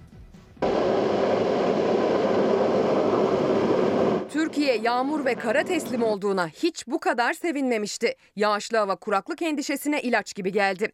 Bugün Güneydoğu Anadolu'da yağış kuvvetli sağanak yağmur şeklinde düşebilir dikkat. İç Anadolu'da, İç Ege'de ve Doğu Anadolu'da kuvvetli kar yağışı bekleniyor yine. Kuvvetli yağış bırakan bulutlar bugün doğu bölgeler üzerinde. Yağış yoğun kar şeklinde düşecek Doğu Anadolu'da. İç kesimlerde gün içinde yağış geçişleri var ancak düne göre daha hafif olacak. Yağış düne göre hafif de olsa iç kesimlere büyük ölçüde kar ve karla karışık yağmur şeklinde düşecek. Karadeniz bölgesinde de yağış geçişi görülecek. Doğu Karadeniz'in yüksek kesimlerinde kuvvetli kar yağışı düşecek. Doğuda kuvvetli yağışlarla birlikte fırtına da bekleniyor. Yağış anında fırtına mağduriyete neden olabilir. Sıcaklıklarsa çarşambadan perşembeye bir kademe daha düştü. Havadaki soğuma cuma, cumartesi, pazar günlerinde de devam edecek. Bu gece batı kesimlerde yeni bir yağışlı sistem etkisini göstermeye başlayacak. Ege ve Marmara'dan başlayarak batıda etkili olan yağışlı sistem perşembe gece Marmara bölgesinde yağışları yer yer kara çevirebilir. Marmara'da perşembe gece ve cuma sabahında hava yağışlı olacak. Sonrasında yağışlar Marmara'yı terk edecek. İstanbul'da dahil tüm Marmara'da yer yer kar ve karla karışık yağmur şeklinde yağışlar görülebilir. Cuma günü Ege kıyılarına yağış yine kuvvetli olarak düşecek. Ege'de yağışlar, kıyıda yağmur, yüksek ve iç kesimlerde kar şeklinde görülecek. Cuma, İç Anadolu, Doğu iller ve Doğu Karadeniz'de de kar bekleniyor. Cuma'dan hafta sonuna geçerken yurt üzerinde batıdan doğuya yağış geçişleri yer yer etkili olmayı sürdürüyor. Sıcaklıklarsa birer ikişer düşmeye devam ediyor. Cumartesi yağışlı hava doğuda ve kar şeklinde görülecek büyük ölçüde. Cumartesiden pazara geçerkense batıda yağış başlayabilir. Özellikle cumartesi gece saatlerinde beklenen yağışlar etkili olursa batıda yine kar görülebilir. Cumartesi geç saatlerle pazar günü İstanbul'da dahil Marmara genelinde ve Ege'nin iç kesimleriyle İç Anadolu ve Doğu Anadolu'da kar beklentisi var. Sırada aşılama haberleri var efendim. Dün akşam Sağlık Bakanı ve Bilim Kurulu üyeleri ilk aşılarını oldular. Ve bugünden itibaren de yavaş yavaş sağlık çalışanları aşı olmaya başlayacak. Ama sizlerden gelen sorular şu. Bizim aşımız nerede? Yaşımız 65'in üzerinde ve riskimiz var diyorsanız randevu almanız da gerekiyor. 3 milyon aşı kime yetecek şeklinde sorular geliyor. Sırada buna dair haberler var ama Dün Anadolu Üniversitesi öğrencilerinden mesajlar gelmişti. Bugün de geldi. Fakat üniversite bu konuda bir açıklama yaptı. Haberlerin doğru olmadığını, iddiaların tamamen asılsız olduğunu söyledi ve kopya iddialarına değindi Anadolu Üniversitesi yaptığı açıklamada. Bir grup öğrencinin kopya çekme organizasyon içinde olduğunu belirttiler. Anlayabilecek, bilebilecek durumda değilim ama üzerinde çalışalım. Gazeteler, evdeki hesap. İlk tura hürriyetle, aşıyla başlamıştım. Yine aşıyla devam ediyorum. Bu kez milliyetten aşılama başladı. Koronavak aşısına acil kullanım onayı çıkmasının ardından Sağlık Bakanı Koca ve Bilim Kurulu üyeleri canlı yayında aşı oldu. Kitlesel aşılama bugün sağlık çalışanlarından başlıyor. Şimdi bu iyi bir gelişme. Destekleyelim, teşvik edelim. Hepimiz aşı olalım diyelim ama yetmez diyelim. 3 milyon aşı kime yetecek? Azalan vaka ve ağır hasta sayısına paralel şekilde salgının sağlık sistemimiz üzerindeki yükü de önemli ölçüde hafifledi. Vaka sayısı 10 binin altına düştü ancak can kayıpları azalmadı. Dün bir önceki güne göre can kaybı arttı. 12 Ocak'ta 171 kişi olan vefat sayısı 13 Ocak'ta 173 kişiye yükseldi. Türkiye salgınla mücadelede yeni bir aşamaya geçiyor. Aşılama bugün itibariyle başlıyor. Öncelik sağlık çalışanlarında ve 65 yaş üzeri vatandaşlarda. Aldığımız tedbirler sayesinde salgının artış hızını gözle görülür bir şekilde geriletmeyi başardık. Aşılamanın başlamasından bir gün önce yani dün 173.603 kişiye test yapıldı. 9.554 kişinin test sonucu pozitif çıktı. Can kaybı ise 13 Ocak'ta bir önceki güne göre arttı. 173 kişi koronavirüs nedeniyle hayatını kaybetti. Toplam can kaybı 23.325'e ulaştı. Evet danışmanım Nihal Kameloğlu diyor ki farklı yerlerde aşılama başlamış efendim hastanelerden. Hemen editörümü bilgilendirdim. Bu konudaki bilgileri de güncel olarak sizlere aktaracağım. Sağlık çalışanları peyderpey aşılanmaya bugün itibariyle bu sabah itibariyle başlıyor. Takip listemize aldık. Milliyetten Sözcü'ye geçiyor ve bir aşı manşetini sizlere okuyorum. Sonuçlar her ülkede neden farklı çıkıyor? Türkiye'nin de aldığı Çin aşısının sonuçları kafaları karıştırdı. Türkiye'de %91 açıklanırken aşının etkinliği Endonezya'da %65, Brezilya'da %50. Dün sabah Kayan Pala İsmail Küçükkaya Demokrasi Meydanı'na katıldı ve bizim sorularımızı yanıtladı. Dün akşam Selçuk Tepeli de Fox'un ana haberinde aynı soruyu sordu. %50 etkinlik ne demek? Bir aşının etkinlik oranı %50 civarında olsa bile aşılanmaya uygun tabirini kullanır mısınız? Kesinlikle derim. Çünkü aşının %50 koruması demek bu hastalık sırasındaki virüsün insandan insana bulaşmasını en az yarı yarıya azaltacağız demektir. Virüsün yayılmasını engelleyecek olursak o zaman pandemiye karşı çok önemli bir güç kazanmış oluruz. Aşı sonunda geldi ama soru işaretleriyle birlikte ilk dozlar henüz Türkiye'de yapılmadı. Brezilya'dan gelen Çin aşısının etkinliği %50,3 haberi aşı yapılmalı mı sorusunu gündeme taşıdı bu kez. Halk sağlığı uzmanı Profesör Doktor Kayan Pala net konuştu.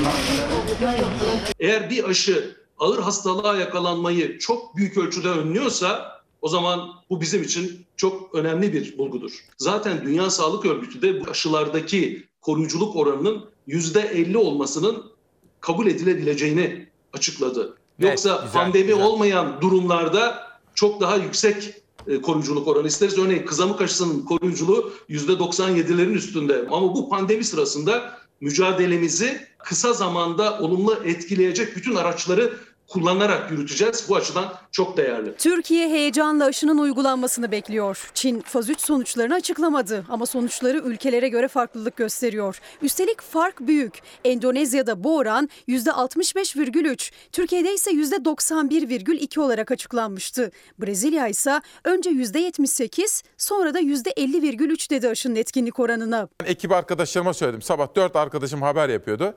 Diyelim dördünüze de aşı yapıldı. %50 koruyuculuğu var demek nedir diye soralım size. Koruyuculuk oranı aşı yaptıran 100 kişinin 50'sinin bu hastalığa yakalanma ihtimalinin olmadığını, geri kalanının ise hastalığa yakalanabileceğini gösteriyor. Uzmanlara göre bu farklılığın sebebi gönüllü olanların sayısı ve hastalığın hangi düzeyde geçirildiği. Üretici Sinovac'tan gelen açıklama bunu doğruladı. Sonucun %50,3 çıkmasının sebebi klinik deneylere katılan kişilerin koronavirüse yakalanma riski yüksek olan sağlık çalışanları olması. Bu nedenle etkinlik yüzdesi düştü. Koronavak aşısının çalışmasının yapıldığı ülkelerde hastalığa yakalanma oranında farklılıklar olsa bile ya da hastalıktan korunma oranında farklılıklar olsa bile aşı alanlar plasebo ile karşılaştırıldığında hemen hiçbirisi ağır hastalığa yakalanmıyor. Çalar Saat'te İsmail Küçükkaya'nın konu olan Profesör Doktor Kayan Pala tam da bu noktaya dikkat çekti. Bizim en fazla çekindiğimiz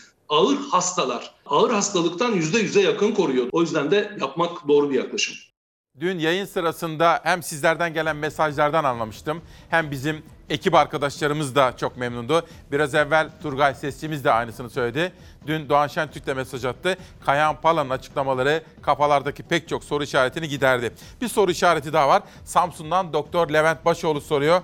İsmail Günaydın, Cumhurbaşkanı Erdoğan aşı oldu mu, olacak mı, örnek olarak gösterilecek mi acaba diye bir soru sormuş bilmiyorum. Henüz aşı olsa haberimiz olurdu ama aşı olurken herhalde canlı yayınlanır diye düşünüyorum. Levent Bey'e teşekkür ediyorum. Gazetelere bakalım. Bir gün bir gün gazetesinde birinci sayfada duvara asılı hayat Ozan Gündoğdu'nun haberi.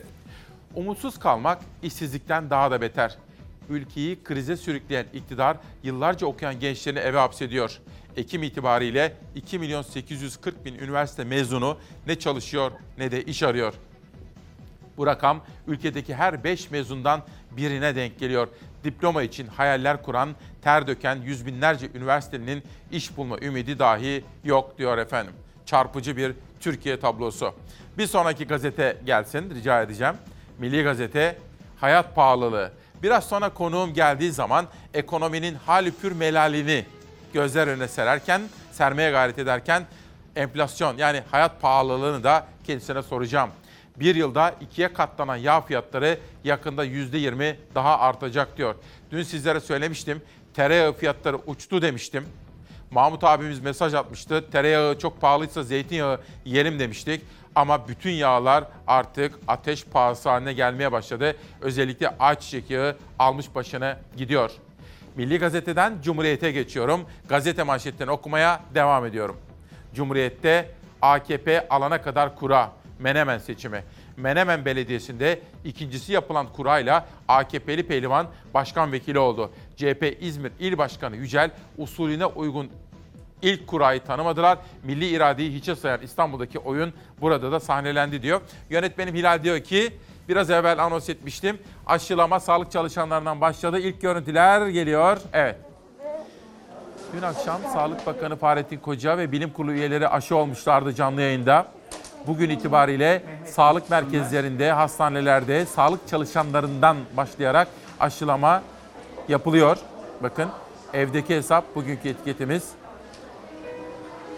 aşıyı vurdu ve kaydını alıyor efendim. Acaba 14 gün sonra mı yoksa 28 gün sonra mı ikinci doz olacak? Büyük ihtimalle 28 gün sonra olacak diyorum. Cumhuriyet'ten Dünya Gazetesi'ne geçiyorum. Dünya Gazetesi'nde 30 AVM'nin bankalara devir süreci hızlandı. 15 milyar doları aşkın yatırım kredisi borcu bulunan AVM'ler borç çeviremiyor. 30 AVM'nin bankalara devir yolunda olduğu belirtiliyor diyor efendim. Dünya Gazetesi'nde de yine ayçiçek fiyatlarına ilişkin bir haber var ama onu okudum tekrara kaçmayacağım. Bir sonraki gazete Evrensel. Evrensel'de iyi hekimliğinin tanığıyız. Meslek hayatında tek bir disiplin suçu bile bulunmayan Türk Tabipleri Birliği Yüksek Onur Kurulu üyesi Doktor Şehmus Gökalp bir itirafçının hayali beyanlarından cezaevinde. Doktor Gökalp'in şahsında toplumcu hekimlik değerlerinin yargılandığını belirten meslektaşları onun iyi hekimliğinin tanığıyız dedi.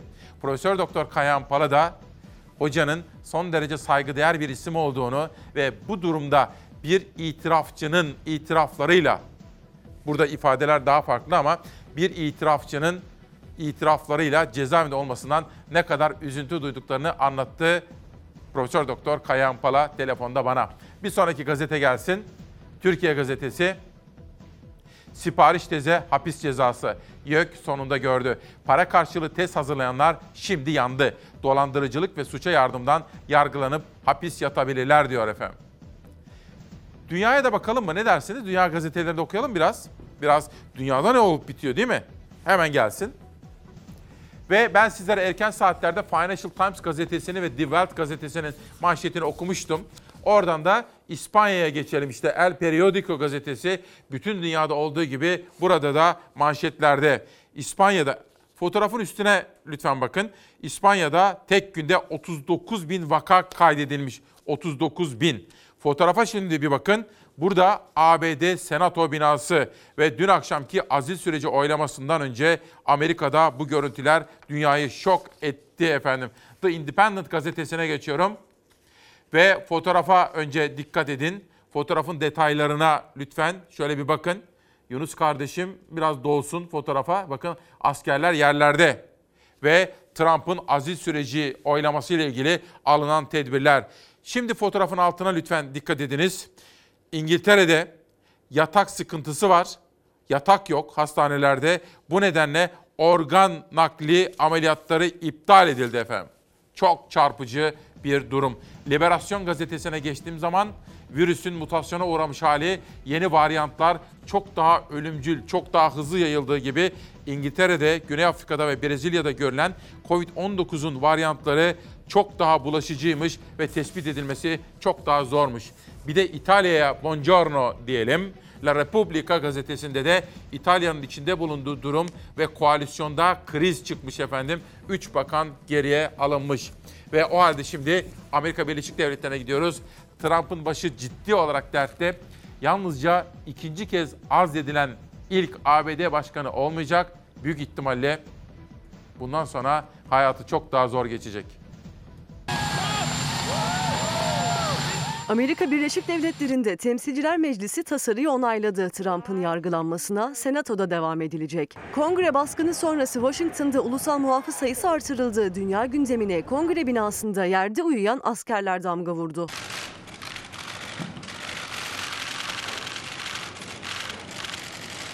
Kongre baskınına kasten teşvikle suçlanan Başkan Trump'ın görevden alınması için hazırlanan metin onaylanınca tasarı Temsilciler Meclisi'nde oylandı. Trump'ın görevinden azledilmesi mecliste 232 oyla kabul edildi. Trump'ın kendi partisinden 10 cumhuriyetçinin de Trump'ın aleyhine oy kullanması dikkat çekti. Başkanın yargılanmasına Senato'da devam edilecek. Senato 19 Ocak'tan önce toplanamayacak. Trump ise zaten 20 Ocak'ta görevini Biden'a devredecek. Ancak Trump görev değişimiyle de kurtulamayacak ve Biden yönetimiyle Senato'da yargılanacak. Üstelik Senato'da daha önce Cumhuriyetçilerde olan üstünlük artık Demokratlara geçti. Senato'da Demokratların çoğunlukta olmasıyla Trump'ın siyasi hayatının tehlikeye girdiği şimdiden konuşuluyor. Senato'daki yargılama sonrası bir daha başkanlığa aday olamaması muhtemel olan Trump'ın iş hayatının da etkileneceği öngörülüyor. Trump azil sürecini yakından takip ederken bir video yayınlayarak ulusa seslendi. Şiddetin bizim hareketimizde yeri yok dedi. Violence and vandalism have absolutely no place in our country and no place in our movement. 20 Ocak Biden'ın yemin töreni içinde uyarıda bulundu Başkan Trump. Şiddet olaylarını çıkartanlar bizden değildir dedi. No true supporter of mine could Benim hiçbir gerçek destekçim Amerikalı kardeşlerini tehdit etmez. Eğer böyle bir şey yapıyorsanız bizim hareketimizi desteklemiyorsunuz, hareketimize ve hatta ülkemize saldırıyorsunuz demektir. Buna asla tahammül göstermeyiz. Trump'ın açıklamaları suların durulmasını sağlar mı şimdilik öngörmek mümkün olmasa da Washington'da güvenlik en üst seviyeye çekildi. Ulusal muhafız sayısı Washington'da 15 bine çıkarıldı. Temsilciler Meclisi Başkanı Nancy Pelosi'nin kongre binası önünde karşıladığı askerlerin kongre binasında yerde dinlenip uyuduğu görüntüler dünyanın gündemine oturdu.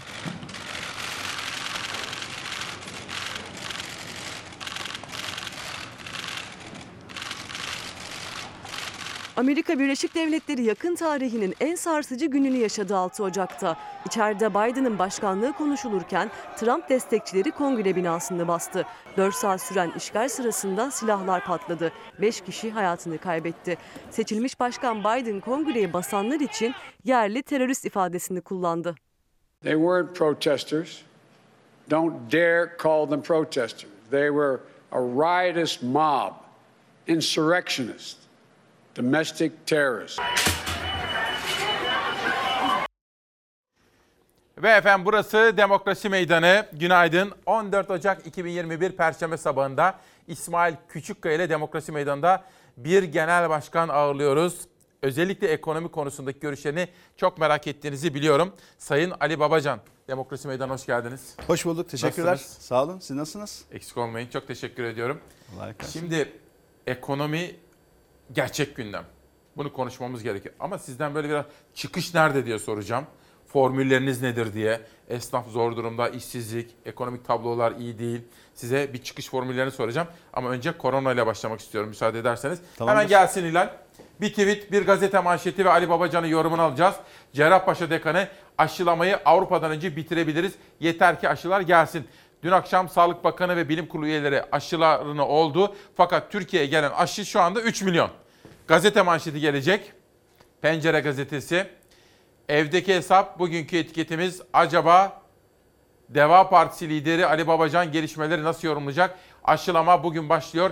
İlk aşıyı Bakan Koca oldu diyor efendim. Ali Babacan'a bu konuyu soracağım ama acaba aşılamaya ilişkin elimizdeki dosya ne diyor? Buyurun başlayalım.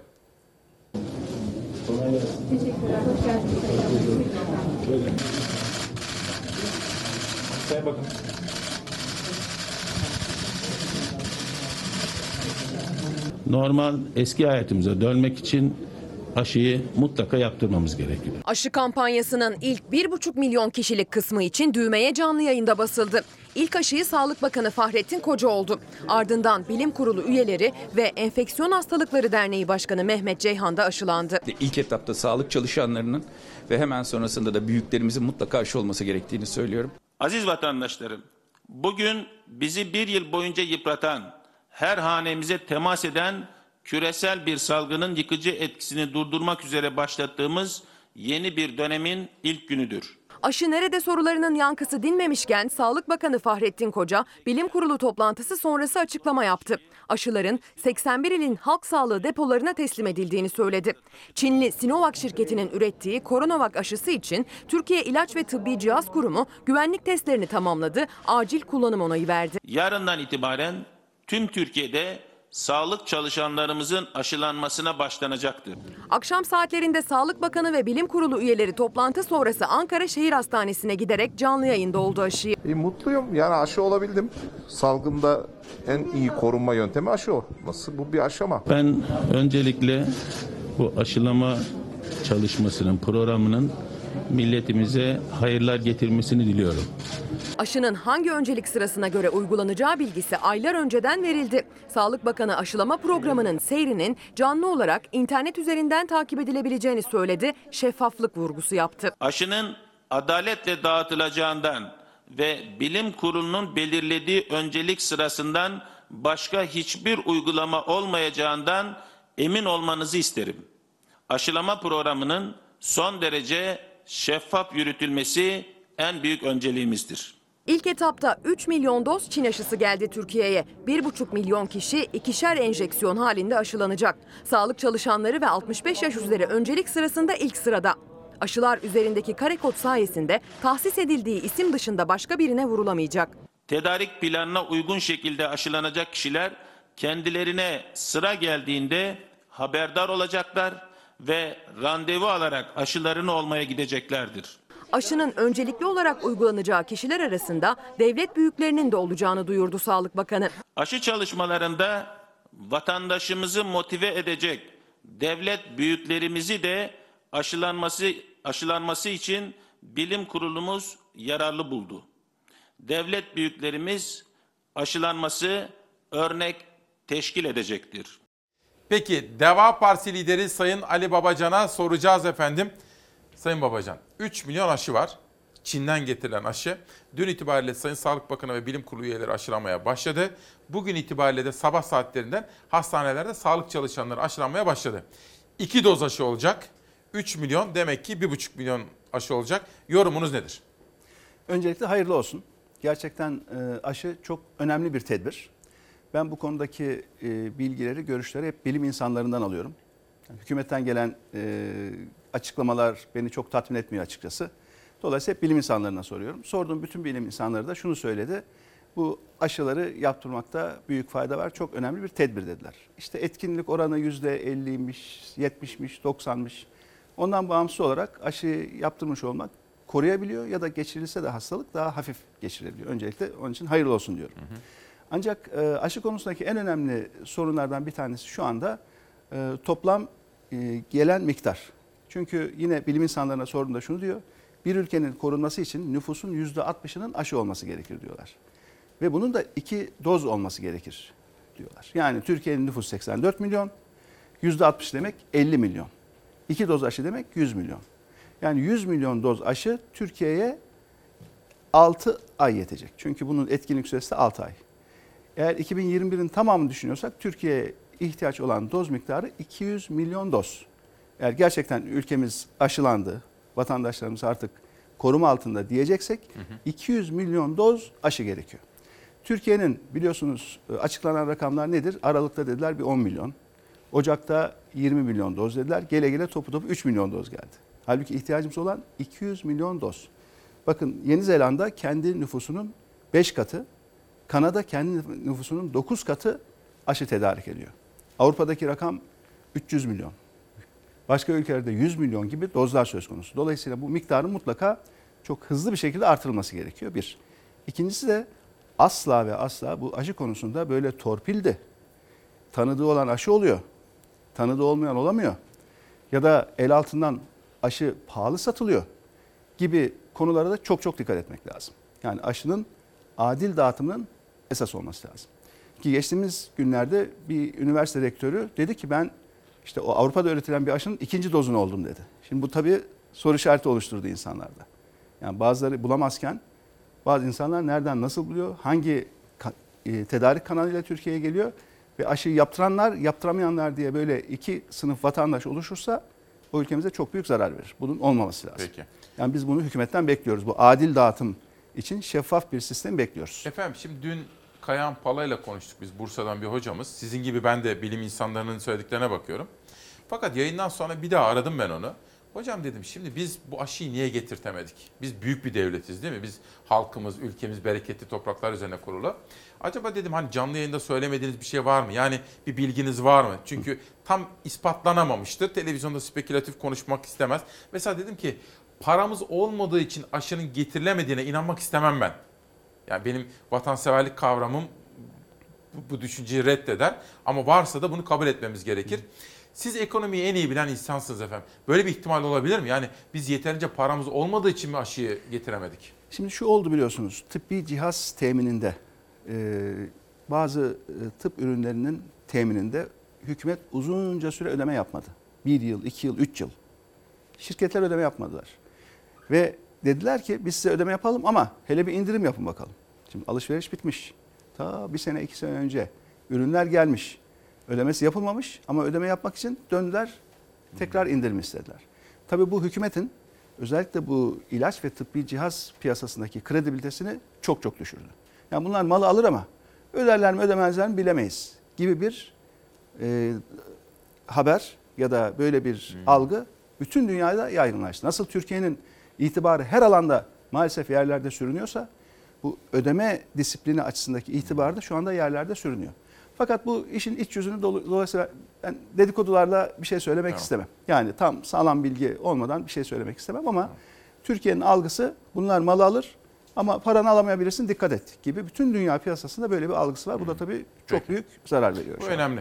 Sayın Babacan ben işte birbirimizi iyi tanıyoruz uzun yıllardır. Ben bütün partiler eşit mesafede olan bir gazeteciyim. Ve mümkün olduğu kadar demokrasi meydanına böyle herkese davet etmeye çalışıyorum. Bir gözlemimi söyleyeyim.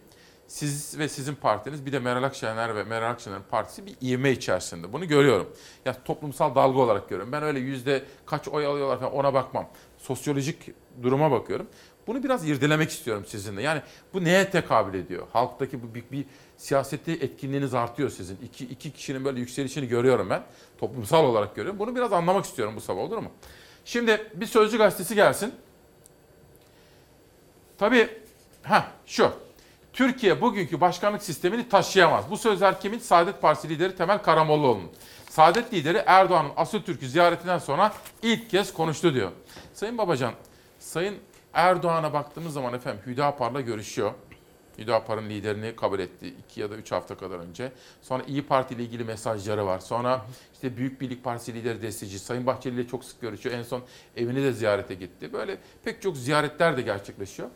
Temel konu bu başkanlık sistemi mi? Mesela siz Türkiye'nin geleceğinde çıkış olarak çünkü siz genç bir siyasisiniz ve yeni bir partinin liderisiniz.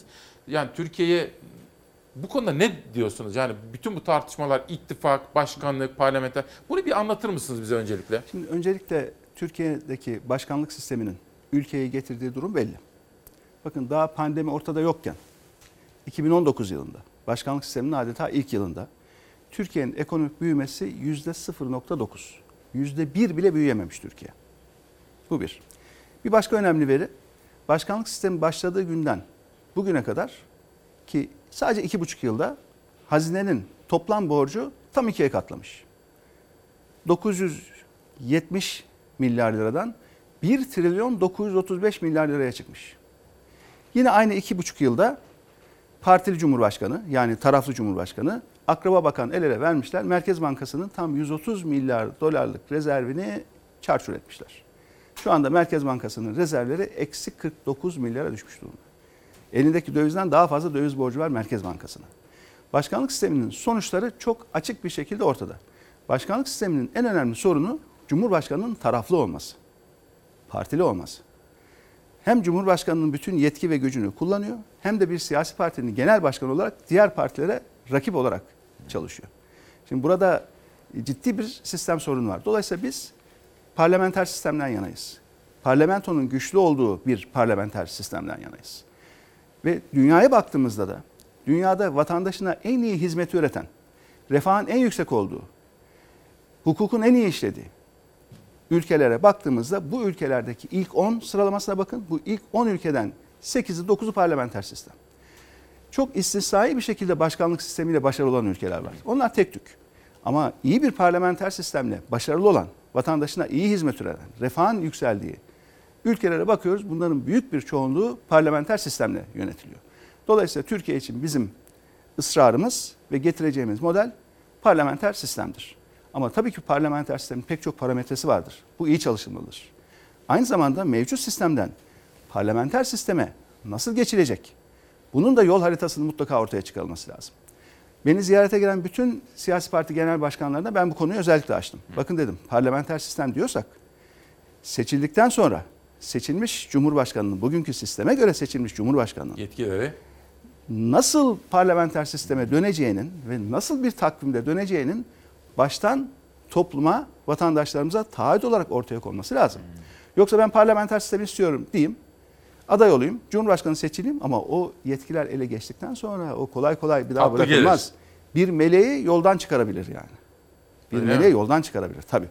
Dolayısıyla Cumhurbaşkanı adayı olacak herkesin ve iddialı olan bütün siyasi partilerin sadece parlamenter sistem istiyorum demekle yetinmemesi lazım. Ben bugünkü başkanlık sistemiyle seçileceğim. Bugünkü başkanlık sistemiyle biz iktidara talibiz. Ama şu şu şu takvim içerisinde ve şu şu şu adımlarla parlamenter sisteme ülkeyi götüreceğim diye baştan bu taahhüde girmesi lazım. Kamuoyuna Aksi halde- duyurması lazım değil mi? Kamuoyuna duyurması lazım. Seçimden önce. E, herhalde. Hmm. O zaman Ben de ona göre oy vereyim. ona göre. Şimdi öbür türlü lafta kalır. Tabii. Ve inanın sürümcelerde kalır. Bakın bir Malezya örneği var şu anda. Malezya'da biliyorsunuz Sayın Mahathir'le çok yakın bir ortağı beraberce seçime girdi. Ve Sayın Mahathir dedi ki ya ben bir süre sonra devredeceğim. Ve vatandaşlar Öyle da olmaz o iş.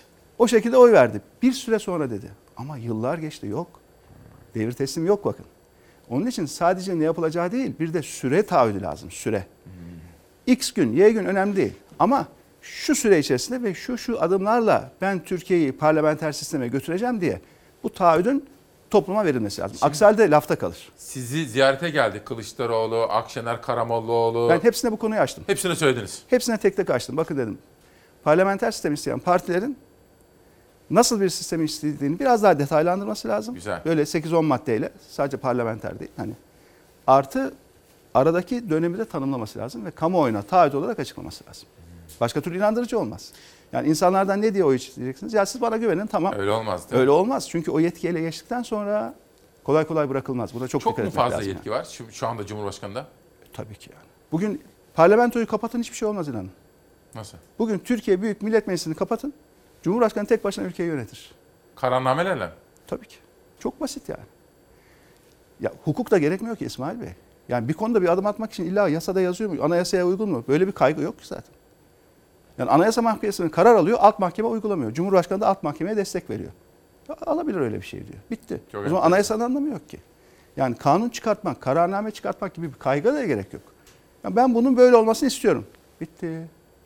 Yani yani bir yasaya uyma, anayasaya bağlı kalma gibi bir kaygı yok ki bugünkü çok yönetimde yani. çarpıcı. Dolayısıyla mesela bütçe değil mi? Eskiden bütçe Evet. meclisten geçmeyince hükümet düşerdi. Evet. Çünkü anayasa gereği Aha. bütçe şart. Ve bütçe hakkı meclisindir anayasanın maddesi. Fakat şimdi ne oldu? Yeni anayasada bütçe geçmezse meclisten bütçeyi enflasyon oranında ayarlıyorsunuz, devam ediyorsunuz. Enflasyon oranında ayarlanan bütçenin üzerinde harcamanızın önünde de hiçbir engel yok. Diyelim ki bütçe 100 lira, enflasyonu eklediniz, 110, 120 yaptınız. 150 lira harcamanız önünde de bir engel yok. Dolayısıyla şu andaki sistemde meclis kapansa bile hiçbir önemi yok. Dolayısıyla çok hızlı bir sistem değişikliği Türkiye için şart. Bugün Bir Gün Gazetesi'nde Hüseyin Şimşek imzalı bir haber dikkatimi çekti. Güçlü meclis, düşük baraj, sembolik cumhurbaşkanı. CHP yönetimi böyle bir formülasyon. Bu size nasıl geliyor efendim? Yani işte bunlar mesela parlament, parlamenter sistemin parametreleri mesela. Burada 3 tane parametre. Yani bu belki 8-10 parametreye çıkartılabilir. Her parti bunu kendi içerisinde çalışır. Biz şu anda çalışıyoruz. Kendi bir komisyonumuz var bu konuda. Yani sistem değişikliğiyle ilgili ve anayasa Deva Partisi ilgili- komisyonu var tabii, tabii, çünkü kendi, bunda. A- Tabii 2-3 aydır arkadaşlarımız Mesela çalışıyor. Şimdiye siz- kadar yapılmış bütün çalışmaları masaya yatırdık. Kendi özgün çalışmamızı ilerlettik. Yani çok yakın bir zamanda bizim öngördüğümüz parlamenter sistemin ana parametreleri bunlardır. Duyuracak yapacağız. mısınız Tabii kamuoyuna? tabii, tabii duyuracağız, duyuracağız. Ama iyice çalışıyoruz ki şimdi biz biliyorsunuz çok hani dikkatli bilimsel bir çalışma yapmadan böyle pat diye bir şey söylemeyiz. Yani aklımıza ilk geleni konuşmayız. Bir Önce önce düşünürüz, çalışırız sonra. Benim için en önemli husus. Evet. Ben çünkü cumhurbaşkanlarına baktığım zaman böyle yapmak isterim. Cumhurbaşkanı devletin cumhurbaşkanıdır. Partisiz ve tarafsızdır diye. Ben böyle alışa gelmişim. Benim devlete bakış açım bu. Mesela sizin parametreniz Deva Partisi olarak ve Ali Babacan olarak o pa- parametrelerden biri tarafsız cumhurbaşkanı mı olacak? Kesinlikle. Başka olmaz. Çünkü ülkenin karşı karşıya kalacağı çok farklı sorunlar olabilir. Yani dış güvenlik sorunları çıkabilir. İçeride önemli gerginlikler çıkabilir. Yani Cumhurbaşkanlığı makamının ülkenin sigortası olması lazım. Ve ülkenin sigortası gibi çalışabilmek için de meselelere, taraflara bağımsız ve tarafsız bir şekilde bakabilmesi lazım. Taraf olan bir cumhurbaşkanının, partili bir cumhurbaşkanının meseleleri çözmek diye bir şansı yok. Bakın çözülemiyor. İki buçuk yıl oldu. Hiçbir sorunu çözülemiyor memleketin. Bugün bakıyoruz. Bütün kesimlere şöyle bakın Allah aşkına. Bugün çiftçimiz memnun mu? Maliyetler almış başını gitmiş. Satış fiyatını artıramıyor. Çiftçinin traktörlerine haciz konmaya başladı biliyorsunuz. Böyle bir şey biz yaşamamıştık. Bakın çiftçinin traktörüne haciz diye bir şey yoktu bu memlekette. Şu anda başladı. E dönüyorsunuz esnafımız kepenk kapatıyor. Yoksulluk yayıldı gitti. Ve yoksulluk intiharı diye yeni bir intihar kategorisi oluştu İsmail Bey. İnanın çok üzülüyorum. Daha dün akşam bakın dün akşam. Anka Ajans'ın haberi.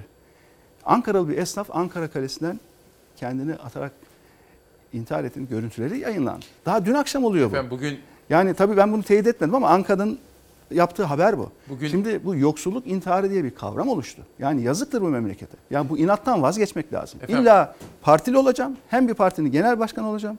Hem de cumhurbaşkanı olacağım.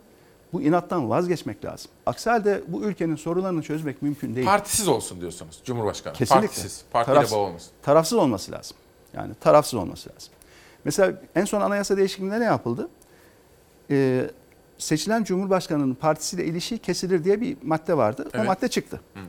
Partisiyle ilişiği kesilir maddesi çıkar çıkmaz Sayın Erdoğan hemen partinin genel başkanı oldu. Halbuki yemin metninde, Cumhurbaşkanı'nın yemin metninde ben görevimi tarafsızca yapacağıma diyor ve and içiyor. Bir partinin genel başkanı olan bir cumhurbaşkanı görevini nasıl tarafsız yapacak ki?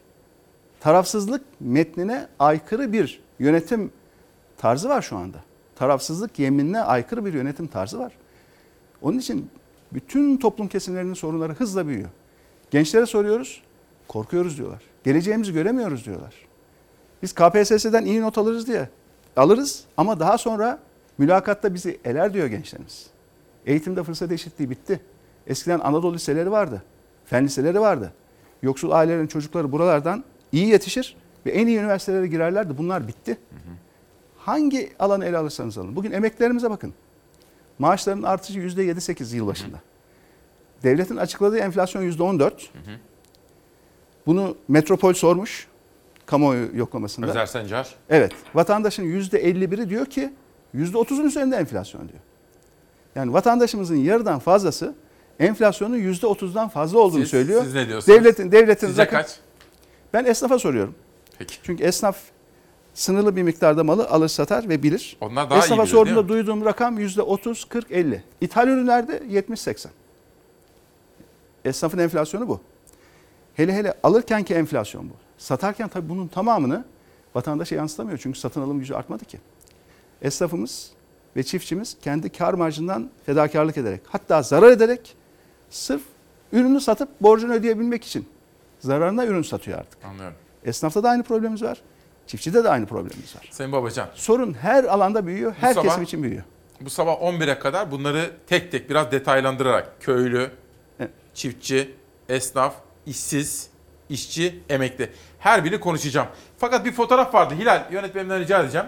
Dün arkadaşlarımdan rica ettim. Savaş hazırlamış onu. Evet evet Erdoğan söylüyorum. Ha? Evet. Şimdi efendim siyasette ilginç bir takım gelişmeler. Erdoğan peş peşe görüşmeler yapıyor.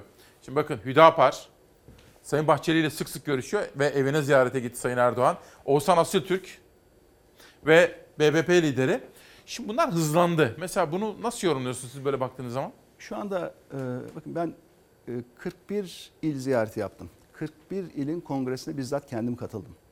Gittiğim her ilde sivil toplumla buluştum. Yerel gazetecilerle buluştum. Mutlaka çarşı pazar gezdim. Gezdim, esnafımıza oturdum, çay içtim, kahve içtim ve onların dertlerini dinledim. Şu anda e, Sayın Erdoğan'ın şahsi desteği ve iktidar partilerinin toplumsal destekleri aşağıya doğru düşüyor. Trend sürekli aşağı. Artık bundan sonra bu trendin yukarı dönme şansı da yok. Niye yok? Çünkü Türkiye'deki işsizlik sorununu bu hükümet kesinlikle çözemeyecek. Bakın ben her konuda bu kadar iddialı konuşmam. Ama mevcut hükümet bu ülkenin işsizlik sorununu ve yoksulluk sorununu kesinlikle çözemeyecek. Niye çözemeyecek? Çünkü bu ülkeye uzun vadeli yatırım yapan, yeni iş sahası açan yatırımcı artık yok. Yerde de yok, uluslararası yatırımcı da yok. Niye yok? Çünkü ülkede hukuk devleti niteliği örselenmiş durumda. Hukukun üstünlüğü örselenmiş durumda. Kurallı bir yönetim anlayışı yok. Keyfiliğe dayanan bir yönetim anlayışı var. Hukukun olmadığı, yargının bağımsız ve tarafsız çalışmadığı, adaletin olmadığı, fırsat eşitliğinin olmadığı bir ülkeye yatırım gelmez. Yatırım gelmeyince yeni iş sahaları oluşmaz. Yeni istihdam oluşmaz. Gençlerimiz iş bulamaz. Şu andaki hükümetin, şu andaki yönetimin yargının bağımsızlığına, güçler ayrımına bir inancı yok. Öyle bir dertleri yok. Tam tersine güçlerin ayrı olmaması gerektiği ve yargının mutlaka talimatla çalışması gerektiğini düşünen bir zihniyetle şu anda yönetiliyoruz. Bunları düzeltmeden siz ekonomiyi düzeltemezsiniz. Sözü şuraya getireceğim. Bütün bu tablo nedir? Destek düşüyor. İşsizlik çok, yoksulluk çok ve artmaya devam edecek. Üzü- Üzülerek söylüyorum. Çözemeyecekler. Mümkün değil. Çünkü hukuk reformu yapmadan, hukuku sağlama almadan ekonomiyi çözemezsiniz. 2'ye 2 4. Bu ülkenin eğitimini düzeltmeden, eğitim sisteminin kalitesini yükseltmeden ekonomiyi düzeltemezsiniz. Bu ülkenin göz bebeği bir kurum Boğaziçi Üniversitesi'ne eğer siz bir partili cumhurbaşkanı olarak bir partili arkadaşı tamamen bir siyasi süreçte atarsanız bu ülkenin en iyi üniversitelerinden birisine bu ülkenin eğitim sorununu çözemezsiniz. Hukukla eğitimi çözmeden de ekonomiyi çözemezsiniz. Bu ne demek? Şu andaki iktidara hem Cumhurbaşkanı'nın kendisine hem de iktidardaki partilere, iki partiye destek düşüyor. Şimdi destek düşerken ne yapmak zorundalar? Kendi desteklerini artırma ihtimalleri yok. O bitti. E, Daha çok taraftarla, daha çok ortakla acaba desteği belli bir noktada tutabilir miyiz? Kaygısı bu. Yani ortaklarımızın sayısını Anlıyorum. çoğaltalım. Bir de dönelim muhalefetteki partileri de acaba bölebilir miyiz, parçalayabilir miyiz? Onun da mutlaka bir ciddi e, şu anda çabası var. Yani muhalefeti parçalayalım, küçültelim. Kendimizi e, biraz daha ortaklarla büyütelim, ikame edelim. İki çaba da beyhude. Çünkü bu tür siyasi oyunlarla bu ülkenin sorunları çözülmez. Peki. Siz önce meselelerin derinle ineceksiniz. Bu ülkenin hukuk sorununu çözeceksiniz. Eğitim sorununu çözeceksiniz. Ekonomide doğru işler yapacaksınız. Akıllı işler yapacaksınız. Ülkenin sorunlarını çözeceksiniz. Vatandaşa ümit vereceksiniz ki vatandaş sizi desteklesin. Sorunları çözmeden sadece yanlış ortakları çoğaltarak bu ülkenin geleceğini teminat altına alamazsınız. Peki. Sayın Babacan, bugün ben sizden ifade ettiğim gibi 11'e kadar devam edecek bu haber yolculuğumuzda köylü, üretici, esnaf, kadınlar, işsizlik, bütün bu temel konularda emekliler sizin çıkışınızı sormak istiyorum. Yani bana hep bugün şimdi başladığımız gibi çıkış formülünü söyleyin olur mu lütfen? Rica edeceğim. Efendim bize bir reklam arası için müsaade ederseniz daha sonra bütün toplumsal kesimleri ilgilendiren haber yolculuğumuz devam edecek. Efendim günaydın. Bir kere daha hoş geldiniz. 14 Ocak 2021 Perşembe sabahında İsmail Küçükkaya ile Demokrasi Meydanı'nda Deva Partisi lideri Sayın Ali Babacan'la konuşuyoruz. Bu andan itibaren 11'e kadar ekonomiyi konuşmak istiyorum. En son kuşakta Avrupa Birliği reformları ve hukuk konusunda beklentileri de kendisine soracağım. Biraz ekonomi konuşacağız. Bir sosyal medya mesajı gelecek. Evdeki hesap gerçek gündemde gördüm. Faik Öztrak Türkiye'de işsizlerin sayısı 10 milyonu geçmiş durumda diyor efendim. Bu konuda hazırladığımız bir haber vardı. 2 dakikalık bir haber. İşsizlik haberi vardı. İşsizlik haberi izleyelim. Ali Babacan'la sohbete başlayalım. Nakdi ücret desteği 1177 liradan 1431 liraya çıktı. 1431 liradan 11 lira damga vergisi kesildikten sonra 1420 lira alacak vatandaş. Hükümet pandemi döneminde ücretsiz izne yollanan işçiye verdiği desteğe önce zam yaptı sonra da damga vergisi kesintisi. Günlük 39 liradan 47 liraya yükseldi işçiye yapılan ücretsiz izin ödemesi. Yani günlük 8 liralık zam yaptı devlet ama aylık 11 lirasını geri aldı. 11 lira küçük bir rakam gibi görünebilir. Asla küçük bir rakam değildir. Yarım saat yürüyüp 1 liradan ekmek almak için bekleyen vatandaş var. Asıl o dar gelirden kestiğimiz 11 lira işte 11 tane ekmeğe tekabül eder. Olaya bu açıdan bakmak gerekir. Sayın Cumhurbaşkanımız Recep Tayyip Erdoğan'ın kararıyla nakdi ücret desteği, istihdama dönüş teşviği artı istihdam teşviği programlarımıza 2021 Ocak ayından geçerli olmak üzere asgari ücrete yaptığımız zam oranında %21,56 artış yapıyoruz. Ücretsiz günlük izinler 39 liraydı. Lütfetmiş beyefendi 47 lira yapmış. Asgari ücrete yapılan %21'lik zamdan sonra kısa çalışma ödeneği ve ücretsiz izin desteği de aynı oranda zamlandı ama 8 Ocak'ta yatırılmaya başlanan destek ödemeleri zamsız yattı. 8 Ocak'ta bu nakdi ücret desteğini alan vatandaş 1168 lira aldı. Farkın ne zaman nasıl ödenecek açıklanmadı ama zaten o farktan 11 lira damga vergisi alınacak. Zaten işsiz kalmış. Üstüne buradan bir de damga vergisi kesilmesi böylesi çağ dışı uygulamalardan bir an evvel vazgeçmek gerekir. Sermaye gelirini koruduğumuz kadar emek gelirini de koruyalım. İşsizlik sigortası fonundan son 3 yılda işverenlere 50 milyar TL'lik bir ödeme yapıldığını görüyoruz. Emek geliri korunuyor mu sorusunun cevabı da işçinin maaşından kesintilerle biriken işsizlik fonundaki kaynakta gizli. İşkur'un açıkladığı işsizlik fonu bültenine göre 2019 yılında fonda 131 milyar 541 milyon lira vardı. 2020'de bu rakam 103 milyar 213 milyon liraya düştü. İşkur Ocak ayındaki ücretsiz izin ve kısa çalışma desteği ödemeleriyle rakamın 99 milyar 995 milyona düşeceğini açıkladı. 5 yılda işsizlik fonu ilk kez 100 milyarın altına indi. Bizim alın terimizden e, çok zorluklarla bir- birikiyor. Bu parayı böyle çarçur etmek doğru değil. İşsizlik fonundan siz işverene veriyorsunuz. %25 veren işçiye biz %66 kaynak aktarıyoruz. %24'ü de yine işverene gidiyor. İşkur İşsizlik Fonu'ndan 2020 Ocak-Aralık ayları arasında 8 milyon 384 bin lira işsizlik desteği, 6 milyon 536 bin ücret desteği, 27 milyon 395 bin liralık da kısa çalışma ödeneği yaptığını açıkladı. İşverene verilen teşvik ve destek ödemelerine ise 18 milyon 88 bin lira gitti fondan. Evet durum bu. Şimdi Ali Babacan'a soralım. Uzun yıllar ekonomiyi de yönettiği için şimdi de bir partinin genel başkanı olduğu için efendim yoksulluk ve işsizlik yani genel ekonomik tablo, yorum, tespit ve nasıl çıkacağız bu işin içinden çözüm. Şimdi öncelikle Türkiye'deki işsiz sayımız TÜİK'in istatistiği tutmaya başladığı ilk günden bugüne kadar bütün verilere baktığımızda tarihin en yüksek seviyelerinden bir tanesi. Kaldı ki artık TÜİK maalesef gerçekleri de olduğu gibi yansıtmıyor bir süredir biliyorsunuz. TÜİK'in açıkladığı rakamlar memleketin gerçeklerini yansıtmıyor. TÜİK'in açıkladığı rakamlara güvensek dahi dahi geniş tanımlı işsizlik şu anda %30'a dayanmış durumda Türkiye'de. Yani atıl olan, artık iş bulamadığı için iş aramaktan vazgeçen, özellikle kadınları, gençleri de dikkate aldığımızda %30'luk bir rakam var. Sadece gençlerdeki işsizlik o da iş arıyorum, bulamıyorum diyen rakam son ayın rakamı %24.9, %25. Bir de maalesef ev genci diye bir toplum kesimi oluştu.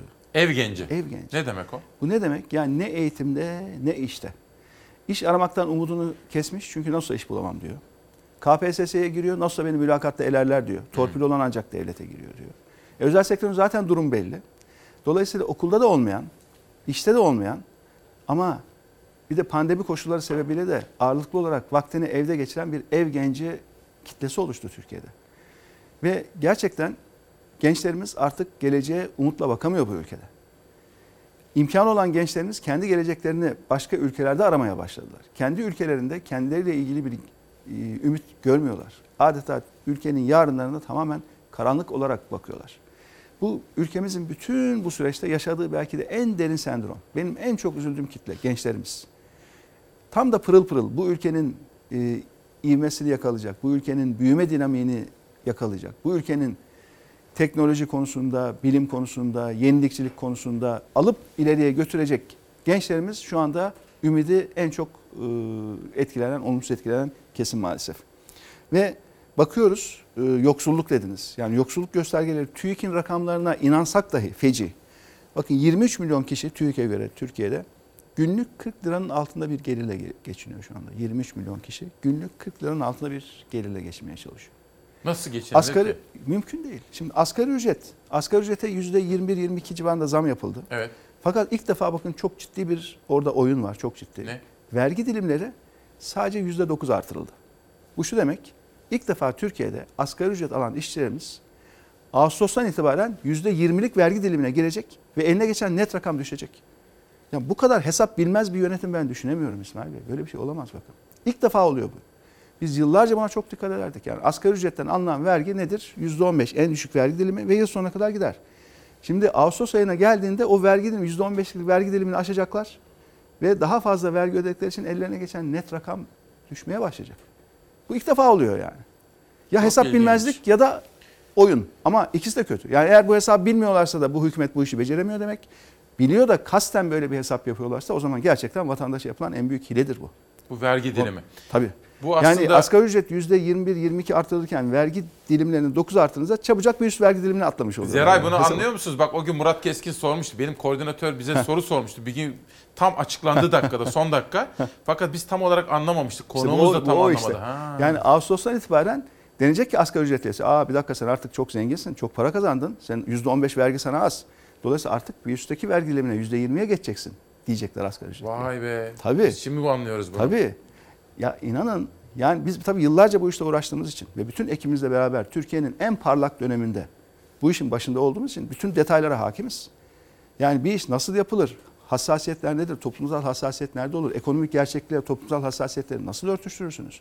Ya bu ülke bir dönemler dünyanın yıldızıydı. Biz bunu yaşadık İsmail Bey. Türkiye Cumhuriyeti pasaportu dünyanın en kıymetli belgesiydi bir dönem. Avrupalılar gelip bizden o pasaportu isterdi. Bu pasaport bana dünyanın her yerinde kapı açıyor derdi. 12.500 dolara çıkarttık milli geliri. Neredeyse yüksek gelirli ülkeler grubuna girmek üzereydik. Ve o günlerde ben uyardım. Programın başında söyledim. Bakın dedim eğitimle hukukta gereğini yapmazsak bu ülke orta gelir tuzağına düşecek dedim. Ve maalesef düştük. Eğitimde de gereği yapılmadı. Hukukta da gereği yapılmadı. Eğitimde durum berbat. Hukukta da zaten artık hukuk devleti falan yok memlekette. Adalet yok. Fırsat eşitliği yok. Böyle bir ülkenin ilerlemesi, kalkınması mümkün değil. Ancak geriye gider, geriye gider, geriye gider.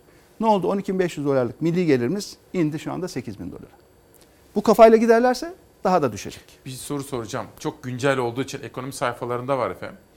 Tabii siz tedavüle siz soktunuz aslında. Merkez Bankası'nın rezervleriyle ilgili tartışmaları Türkiye'nin gündemine getirdiniz. Tabii, tabii. Şimdi dün yeni ekonomi yönetimi tabii biraz çare arıyor. Merkez Bankası'nın rezervlerini artırmak için efendim. Okuduğum haber şöyle bir haberdi. İlginç onu size sormak istiyorum. Galiba Lütfü Elvan talimat vermiş. Demiş ki BOTAŞ'a biz bu döviz vermeyi durduralım. Çünkü biz elimizdeki rezervi koruyup artırmamız gerekiyor. Biz Hı. BOTAŞ'a bunu verdikçe, çünkü BOTAŞ'ın ödemeleri var, elimizdeki rezervler azalıyor diye bir önlem almış. Tamam. Bu önlem işe yarar mı E, BOTAŞ döviz nereden bulacak o zaman? Gidip piyasadan alacak. piyasadan? BOTAŞ ne yapıyor? Türk lirası cinsinden tahsilatı yapıyor. Doğalgaz faturalarının tahsilatını. Evet. E gidiyor bunu dövize çevirip Rusya'ya, İran'a doğalgaz parası ödüyor. E siz BOTAŞ'a vermediğiniz zaman BOTAŞ gidip piyasadan alacak bunu. Her BOTAŞ'ın yurt dışı ödeme tarihi geldiğinde piyasada kur sıçrayacak bu sefer. Ya bunların hepsi yaşanmış şeyler. Bu da biz, yanlış. biz o sistemi niye kurduk? Yani BOTAŞ çünkü toplu ödeme yapıyor yurt dışında. Milyar dolar, milyar dolar. Doğalgaz getiriyor. Doğalgaz Mesela getiriyor. diyelim Rusya milyar dolar ödeyecek. Evet. E, o parayı nereden bulacak? Piyasadan alacak. E piyasaya BOTAŞ'ın bir iş günü girip de milyar dolar döviz aldığını düşün. o da olur? doları zıplatır. Ya bak bu arkadaşlar iyi niyetli arkadaşlar bakın. Lütfü Bey, Naci Bey. Bunlar hep bizim ekibimizdeki arkadaşlar. İyi niyetli arkadaşlar. Ama resmin bütününü görebilmek ayrı bir şey. Bir de altlarındaki ekipler çok önemli. Altlarındaki ekiplerden şu anda hiçbir değişiklik yok dikkat edin. Ne Merkez Bankası'nda ne bakanlık tarafında alttaki birimler duruyor. Halbuki altta çok teknik vasfı çok yüksek ekip lazım. Yani sadece bir bakan, bir Merkez Bankası Başkanı kendisi tek başına yapamaz bu işi. Düzgün, işi bilen, dürüst, tekniği kuvvetli ekipler kurmaları lazım altlarında. Bu benim size söylediğimi o teknik ekipten birisinin gelip sunması lazım. Ya Sayın Bakan bu olmaz böyle bir şey. Ne yapıyorsunuz piyasayı karıştıracaksınız demesi lazım. Bunları yapacak ekip de yok. Kamu gerçekten bürokrasi bu dönemde çok büyük erozyona uğradı. Çok büyük. Pırıl pırıl bürokratlar, pırıl pırıl bürokratlar sırf doğruyu söyledikleri için, inatla ve ısrarla doğruları söyledikleri için sistemden uzaklaştırıldı. Duymak istedikleri söyleyen insanları göreve getirdiler. Duymak istediklerini söylüyorlar. Ya ne oluyor? Ondan sonra memleket kötüye gidiyor. Peki. Sosyal medyaya şöyle bir bakalım. Kısa kısa manşetler. Sonra Ali Babacan'la sohbetimize devam edelim. Evdeki hesap. Aşağıdaki haber aşılar nerede sorusunun cevabı. Aşıya gidecek para yoldan, köprüsünden geçmediğimiz müteahhite gidiyor. Osman Gazi ve Yavuz Sultan Köprüsü ve Avrasya Tüneli'nden geçmesi gereken araçlar. Şimdi Ali Bey bu çok konuşuluyor. Sizin görüşünüzü çok, merak ediyorum ben. Çünkü sizin hani yaklaşımlarınız biliniyor. Ekonomi konusundaki tutum ve duruşunuz da biliniyor. Bu işte devlet bir takım projeler yaptırmış. Büyük projeler. İşte Avrasya, Osman Gazi Köprüsü, 3. Köprü vesaire.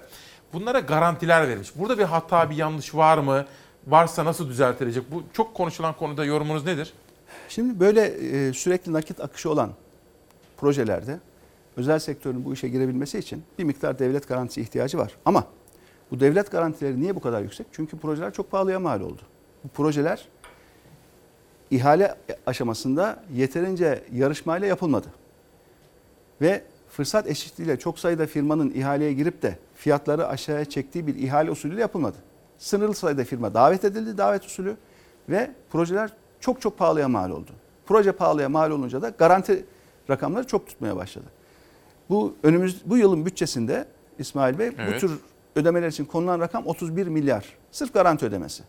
Çiftçi desteği ne kadar biliyor musunuz? Bütün çiftçimize tarıma verilen destek 22 milyar. 2020 yılında da 22 milyardı. 2021 yılında da 22 milyar. Yani çiftçi desteği enflasyon kadar bile artırılmadı. Oysa bakıyoruz Cumhurbaşkanlığının bütçesi %28 artırılmış. Cumhurbaşkanlığı bütçesi %28 artırılmış.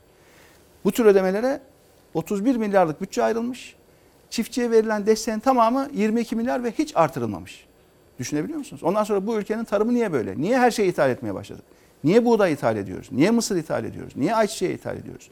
Bu tohumluk bitkileri niye bu kadar çok ithal etmek zorunda kaldık? Bunların hepsi hesapsız kitapsız e, uygulamalar sebebiyle. Ve bakıyoruz şu anda gıda güvenliği, kendi kendine yeterli olabilme pandemi süresi içinde mesela en önemli konusu dünyanın Tabii. şu anda. Bağımsızlık E biz, konusu Biz bu. bırakın kendi kendine yeterli olmayı sürekli ithalatı artıran ülke olduk bu dönemde. Ve tarımsal girdi maliyetleri korkunç arttı. Çünkü gübre diyorsunuz dövize bağlı. İlaç diyorsunuz dövize bağlı. Mazot diyorsunuz dövize bağlı. Tarımsal girdilerin önemli bir bölümü döviz kuru kadar sıçradı. Ama çiftçimizin satış fiyatı o kadar artmadı. Dolayısıyla çiftçimiz ürettikçe zarar ediyor. Zaten borcu çok. Zaten 130 milyar lira çiftçimizin borcu birikmiş şu anda. 130 milyar lira tarım borcu var şu anda Türkiye'de. Yıllık desteğin tümüne kadar 22 milyar. Yani 130 milyar borçlu çiftçiye devletin bütçeden verdiği destek sadece 22 milyar. Sırf garanti ödemelerin 31 milyar. Bu hangi dönemde oluyor? Cumhurbaşkanlığı bütçesinin %28 artırıldığı bir dönemde oluyor aynı zamanda. Bir şey soracağım. Yani gerçekten şu anda Türkiye'de ben mutluyum diyen kesim yok biliyor musunuz? Yani ben halimden mutluyum. Gayet iyiyim diyen yok. Türkiye ile ilgili mutlu bir kesim var.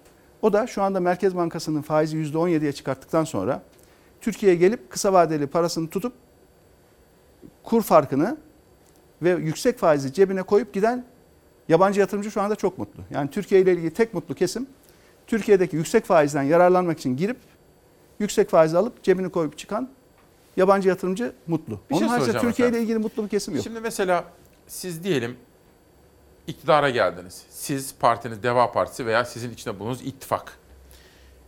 Ne yapacaksınız da düzelecek? Yani ekonomiyi nasıl rayına oturtacaksınız? Bu mutsuz olan kesimler nasıl mutlu olacak? Onu anlatır mısınız? Şimdi biz bunu e, bir 2001 krizinden sonra yaptık. Bir de 2008 küresel krizden sonra yaptık. Ben ve ekibim her iki krizden sonra da çok hızlı bir şekilde Türkiye'yi içinde bulunduğu durumdan aldık, bambaşka bir noktaya taşıdık. O günleri bilenler zaten bunu e, gayet iyi biliyor. Şimdi buradaki temel formül İsmail Bey öncelikle güveni oluşturmak, güven. Yani sizin söylediğinize insanların güvenmesi lazım. İleriye doğru açıkladığınız programa, plana insanların güvenmesi lazım. Eğer devletin kurumu enflasyonu %14 açıklarken halkın %50'si, 51'i enflasyon %30'dan fazla diyorsa bu ülkede güven yok demektir. Aşı konusundaki araştırmalara bakıyorsunuz, kamuoyu yoklamalarına. Vatandaşımızın yarıdan fazlası ben aşı olmayacağım diyor. E, hükümet aşı olun diyor, vatandaşımız yarıdan fazla olmayacağım diyor. Bu ne demek? Hükümete güvenmiyorum. Güven diyor. yok. Öncelikle güven. Güvenin tesisi nasıl olur? Söz verirsiniz, yaparsınız. Program açıklarsınız, gerçekten bunu gerçekleştirirsiniz. Açıkladığınız verilerin hepsi gerçek veri olur. Söylediğiniz her rakama insanlar sonuna kadar güvenir. Şimdi öyle değil mi? Şu anda öyle değil. Kim güveniyor hükümetin rakamlarına? TÜİK'in rakamlarına kim güveniyor Allah aşkına? Böyle bir şey yok. Yani %14 TÜİK enflasyon açıklıyor. İnsanlar inanmıyor işte buna. Güven yok. Güven her şeyin temeli. Bunun hemen yanında, hemen yanında öncelikle şu e, ifade özgürlüğü meselesini ele atmak gerekiyor. Basın özgürlüğü. STK'ların özgürce problemleri E, dillendirilmesi. kayyum atacaklar. STK'lara Evet, yeni çıktı. Evet. Şimdi zaten biliyorsunuz belediyelere kayyum. Şirketlere kayyum. Şimdi STK'lara kayyum. En sonunda bir de rektörlerle ilgili de aynı kayyum ifadesi biliyorsunuz kullanıldı son dönemde. Şimdi e, bu şekilde bu koskoca ülkeyi yönetemezsiniz. Yani 84 milyonluk ülkeyi yönetmenin yolu aynı zamanda ifade özgürlüğüdür. Yani insanlar rahatça problemlerini söylerler size. Ya şurada problemimiz var derler. STK'lar çağırırsınız, dinlersiniz. Bakın aşıdan başladık. Tabipler Birliği, Eczacılar Birliği bakın bunlar hükümetle konuşamıyor. Bunların hepsi toplandılar. Bizim parti genel merkezimize de geldiler. Deva Partisi'nin genel merkezine geldiler. Tabipler Birliği, Eczacılar Birliği, Hemşireler Derneği, e, radyologlar, sendika yani yedi kuruluşun başkanı bizim genel merkezimize de geldi. Tek tek konuştuk, uzun uzun dinledik hepsine. Hepsinin şikayeti bizi dinleyen yok. Sesimizi biz duyuramıyoruz. E Bu ne demek ya? Yani eğer sağlıkla ilgili sivil toplum kuruluşlarının, meslek örgütlerinin hepsinin başkanı biz hükümete ulaşamıyoruz, hükümete sesimizi duyuramıyoruz diyorsa siz bu aşı, aşıyı nasıl yöneteceksiniz? Bu pandemiyi nasıl yöneteceksiniz? Tarafları önce bir dinleyin. Bunlar bakın hayatlarını tehlikeye atıyorlar. Türkiye'de hayatını kaybeden doktor sayısı yüzü geçti. Almanya'da bu sayı sadece 3 biliyor musunuz? 3. Evet. Türkiye'de yüzden fazla tabibimiz hayatını kaybetti. İnsanlar Covid'den. canını ortaya koyuyor bu iş için. Hemşehrilerimiz, sağlık çalışanları canlarını ortaya koyuyorlar. Ya bir çağırıp dinleyin. Bir de onların görüşünü alın. Böyle bir şey yok. Sorunları çözmek için tarafları dinlemek zorundasınız. Hani nereden başlayacaksınız, nasıl çözeceksiniz dediniz ya. Evet. tarafları dinleyeceğiz. Dertli olan herkesi dinleyeceğiz. Meseleleri asıl eli taşın altında olanlardan dinleyeceğiz ki çözüm üreteceğiz. Siz onları susturursanız, konuşturmazsanız problemleri anlayamazsınız. Ali Bey, doğru Yani mu Nereden anlıyorum? başlayacaksınız dediniz ya, ifade özgürlüğünden başlamak gerekiyor. Güven Arkasından tesisi dediniz. Güven, Güven esas bir ilke. numara. Sonra Esas ifade ilke. özgürlüğü, İfade- hukuk reformu, Hukuk, eğitim. eğitim reformu. Hep Eğitim. söylersiniz. Eğitim. Şimdi bunları yapmadan ekonomiyi düzeltemezsiniz. Ne yaparsanız yapın. Beyhude. Yapamayacaklar. Bakın bu program kayıtlarda milyonlarca vatandaşımız şu anda izliyor. 14 Ocak 2021. Yapamayacaklar. Biz sizinle yaptığımız ilk programda burada partimizin kurulduğu gün Evet. 9 Mart'ta Evet. aynı şeyi söylemiştim. Düzeltemeyecekler, yapamayacaklar demiştim. O günden bugüne 9 Mart'tan bugüne 10 aydır Türkiye'nin şartları çok daha kötü. Doğru mu anlıyorum Ali Bey? Ve- Şimdi bütün bu söz, söylediklerinizi dinleyince Türkiye'de öyle bir sistem var ki şu anda. Evet. Bizi yöneten kişi, hani ben Sayın Erdoğan'ın şahsından bahsetmiyorum. Siz veya kim olursa olsun. Allame-i Cihan olsa derler ya, Allame-i Cihan olsa bu sistemle iyi yönetemez mi diyorsunuz siz? Mümkün değil. Önce güçler ayrımına inanması lazım bir cumhurbaşkanının. Bir cumhurbaşkanının yargının bağımsız çalışması gerektiğine inanması lazım. Yargının talimatla yönetilemeyeceğini, bunun çok ciddi bir sistem sorunu olduğunu bilmesi lazım. Yoksa bu ülkenin ekonomisini düzeltemez. Mümkün değil. Anladım. Güçler ayrımına ve yargının bağımsız çalışması gerektiğine inanan bir yönetim zihniyeti lazım. Ekonomiyi başka türlü toparlayamazsınız. Ve tarafsız Ama olmalı diyorsunuz. Bu anlat partisiz olmalı da Kesinlikle. diyorsunuz. Tabii bunu anlattık ama işin temeli. Şimdi bu sağlam temelin üzerine de sağlam bir ekonomi binası inşa edeceksiniz. Burada ne yapacaksınız? Öncelikle yeni ekonomik modelin gerektirdiği insan kaynağını yetiştirmek için hemen başlayacaksınız. Yani Liyakat. gelecek geleceğin Eğitim ve liyakat. ülke, geleceğin Türkiye'si için, geleceğin ekonomisi için hemen insan kaynağı yapınızı buna göre oluşturmaya başlayacaksınız. Çünkü ekonomide en önemli kaynak biliyorsunuz bir insan kaynağıdır. Bir de finansman kaynağıdır. Tabii. Yani emek ve sermaye. Sermaye, İki, kanat, sermaye iki kanatlı kuştur. Ha. Yani öncelikle insan kaynağı olacak. Daha sonra para. Şu anda dünyada para bulmaktan kolay bir şey yok. Bakmayın şu andaki hükümetin kıvrandığına. Kaynak kaynak diye Efendim, kıvranıyorlar. bizim risk primimizi görmüyor musunuz? Biz ne kadar Evet. pahalıya pa- borçlanıyoruz. Yani euro bazında şu anda bizim şirketlerimiz %7-8 faiz ödüyor. Yazık değil mi Avrupa'da eksi faiz varken? Niye bizim şirketlerimize bu yüksek faizi ödetiyorsunuz?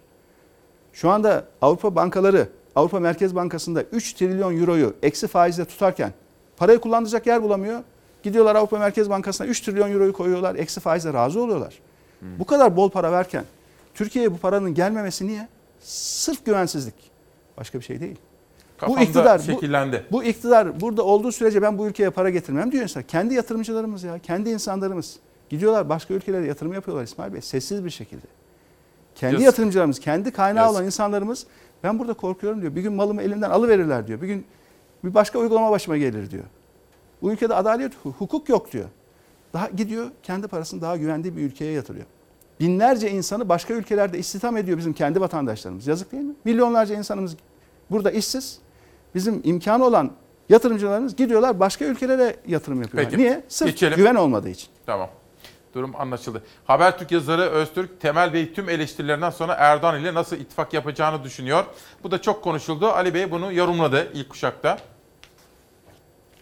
Tabii kendi aralarındaki meseleler biz hiç bil- bilemiyoruz yani detayını. Evet. Ama şu anda Cumhurbaşkanı'nın ve iktidar partisinin kendi desteği eridikçe bari ortaklarla desteği bir yerde tutma çabası var yani. onu alayım, bunu alayım Evet mı? ama tabii olur olmaz o artık kendi aralarındaki mesele. Biz detaylarını bilmiyoruz yani. Temel Karamollaoğlu bir adım atılmış, bir ziyarette bulunulmuş. Bunu ne çok küçümsemeye ne de abartmaya gerek olmadığı kanaatindeyiz. Oğuzhan Asıltürk ziyaretinden sonra yaptığı açıklama Halk TV'den. PTT ödeme emrini 64 gün sonra ulaştırdığı çiftçiler icralık oldu. Çiftçi meselesi Ali Bey çok büyüdü Türkiye'de maalesef. Öyle. Maalesef. Yani çiftçimiz çok ciddi bir bunalım yaşıyor şu anda. Zaten borcu çok bakın 130 milyar TL'lik bir çiftçi borcu var dediğim gibi. Bir de ürettikçe zarar ediyor. Ürettikçe borcu şu alıyor. Yani hiç üretim yapmasa hiç olmazsa borcum duruyor orada diyor. Ama üretim yapınca yeni üretimden zarar ediyorum. Zarar ettiğim kadar benim borcum artıyor diyor. Ve Türkiye'de tarımsal üretim düşüyor. Bakın süt mesela, süt üretimi.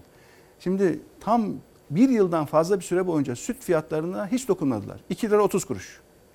Aynı süreçte yem kademe kademe kademe yüzde 45 arttı. Ondan sonra ne oldu? Ee, bu sefer süt hayvanları kesilmeye başlandı. Nasıl artık süt para etmiyor diye. E bu sefer hayvan stoğunuz azalıyor. Bütün denge alt üst oluyor. Tereyağı kaç lira Yani- biliyor musunuz Ali Bey? Tereyağı aldı başını gidiyor. 84-85 liraya kadar yükselmiş. Dün işte haberler vardı. Ayçiçek yağına bugün Dünya Gazetesi'nde haber var. Evet, evet. %25 daha zam yolda. Öyle öyle. Çünkü ayçiçek üretimi yetmediği için ithal ediyorlar. Çünkü çiftçi üretmekten korkuyor artık. Ürettikçe zarar ediyorum diyor. Bütün Maliyeti maliyetlerim arttı diyor. Satış fiyatım maliyetin altında diyor. Ben niye üreteyim ki o zaman diyor. Ya bunlar o kadar basit hesaplar ki. Ama şu andaki hükümetin bir önemli sorunu da toplumun gerçeklerinden kopmuş durumda. Artık çıkıp toplum içinde rahat gezemiyorlar, dolaşamıyorlar. Çünkü büyük tepkiyle karşı karşıya kalıyorlar. Yani biz çok şükür 41 ile gittik. 41 ilde de alnımız açık, başımız dik yürüdük. Rahat rahat hiçbir sorunumuz yok. Hükümet üyeleri öyle değil mi? Yapamıyorlar. Yani gitsinler otursunlar şöyle bir 15-20 tane bir esnafı ziyaret etsinler. Bakanlar bakalım neler diyor. Basınla beraber şöyle bir geçsinler. Hakikaten neler mesela Tarım duyacaklar. Bakanı beni davet etse mesela. Neler ben onunla duyacak? çiftçiyi gezmek isterim. Heh, mesela. Ama Birebir gerçek, böyle. ama gerçek çiftçi. İşte ben de oradayım. Yani- Kamera Yani çekecek. İktidar, İktidar Partisi teşkilatında e, yönetim kurulundaki çiftçi değil yani. Yo, biz her yeri gezdiririz. Rastgele, rastgele Biz çiftçi yani. Köylü Konya'ya götürürüm mesela. Heh, mesela. Geçelim. Yani onu, onu yapmak lazım çünkü gerçek tablo ancak Efendim öyle bunu görünüyor. birazcık yorumlamanızı rica edeceğim. Çok detaya girmeden. Euro bölgesi çift dipli resesyonun eşiğinde diye bir haber gördüm dün. Hmm. Uzman parada. Şimdi kısacık bir dünya ekonomisini azıcık bir değerlendirir misiniz? Yani dünyada para var dediniz ama Avrupa durağı mı? Tabii bir pandemide yaşıyoruz ama. Öyle. Şimdi e, bu e, dünya ekonomik sistemi aslında 2008-2009 krizinin etkilerinden tamamen kurtulabilmiş değil. Ki benim e, katıldığım pek çok uluslararası çalışma grubu var. Dünya ekonomisini sürekli masaya yatıran ve çözüm üretmek için çabalayan çalışma grupları var. Çok iyi akademisyenler, çok iyi iktisatçılar hepsi var. Biz bunları ara ara oturuyoruz, konuşuyoruz. Zoom ortamında tabii gidiş geliş şu anda zor. Ama dünya ekonomisi henüz o 2008-2009'u üzerinden atabilmiş değil. Özellikle Avrupa bu yenilikçilik konusunda, inovasyon konusunda, teknoloji konusunda bayağı bir geri kaldı. Yani teknoloji konusunda Amerika'da Silikon Vadisi koşuyor. Asya koşmaya başladı fakat Avrupa durağanlaştı. Yeni teknoloji üretemiyor. Yeni teknoloji üretemiyor. Üstelik nüfus yaşlanıyor ve Avrupa'nın yapısal sorunları gittikçe derinleşiyor. Dolayısıyla Avrupa'nın ileride işi gittikçe zorlaşacak. Mesela Amerika bunu nasıl çözüyor? Göçe açık. Göç yani alıyor. her ülkeden beyinleri hala çekiyor. Bu şartlara rağmen Fakat çekiyor. efendim- Mesela diyelim ki Asya'da başarılı olan ülkelere bakın. Bütün çevre ülkelerden beyinleri çekiyor. Yani bir ülkenin kalkınması gerçekten iyi insan gücüyle mümkün. Kendi insanınızı iyi yetiştireceksiniz. Bir de dünyadaki katma değeri yüksek beyinleri de ülkenize mümkün olunca cezbedeceksiniz ki onların e, dinamosuyla ülke alsın yürüsün. Yani Avrupa'nın e, sıkıntıları büyük. Şimdi efendim ben sizin iktidara ilk geldiğiniz dönem o zaman siz AK Parti'deydiniz ve etkiliydiniz. Hem Avrupa Birliği konusunda hem bu konularda çok böyle çalıştınız. Erdoğan da böyle sürekli Avrupa Birliği ülkelerine falan da gidiyordu. Şimdi bugünlerde gerçi bir haber hazırlattım ama arkadaşlar o haberi yarına verelim. Bugün zamanı çalmayayım. Erdoğan'dan şunu duyuyoruz peş peşe.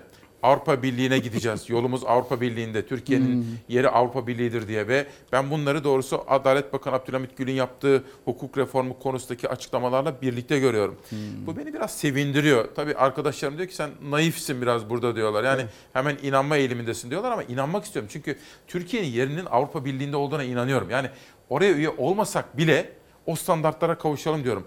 Ümitlenmekte haksız mıyım, haksız mıyım? Biliyorsunuz ben Türkiye'nin ilk Avrupa Birliği Bakanıyım. İlk baş müzakerecisiyim. Yani hem ekonomi yönetiyordum hem de Avrupa Birliği sürecinin başındaydım.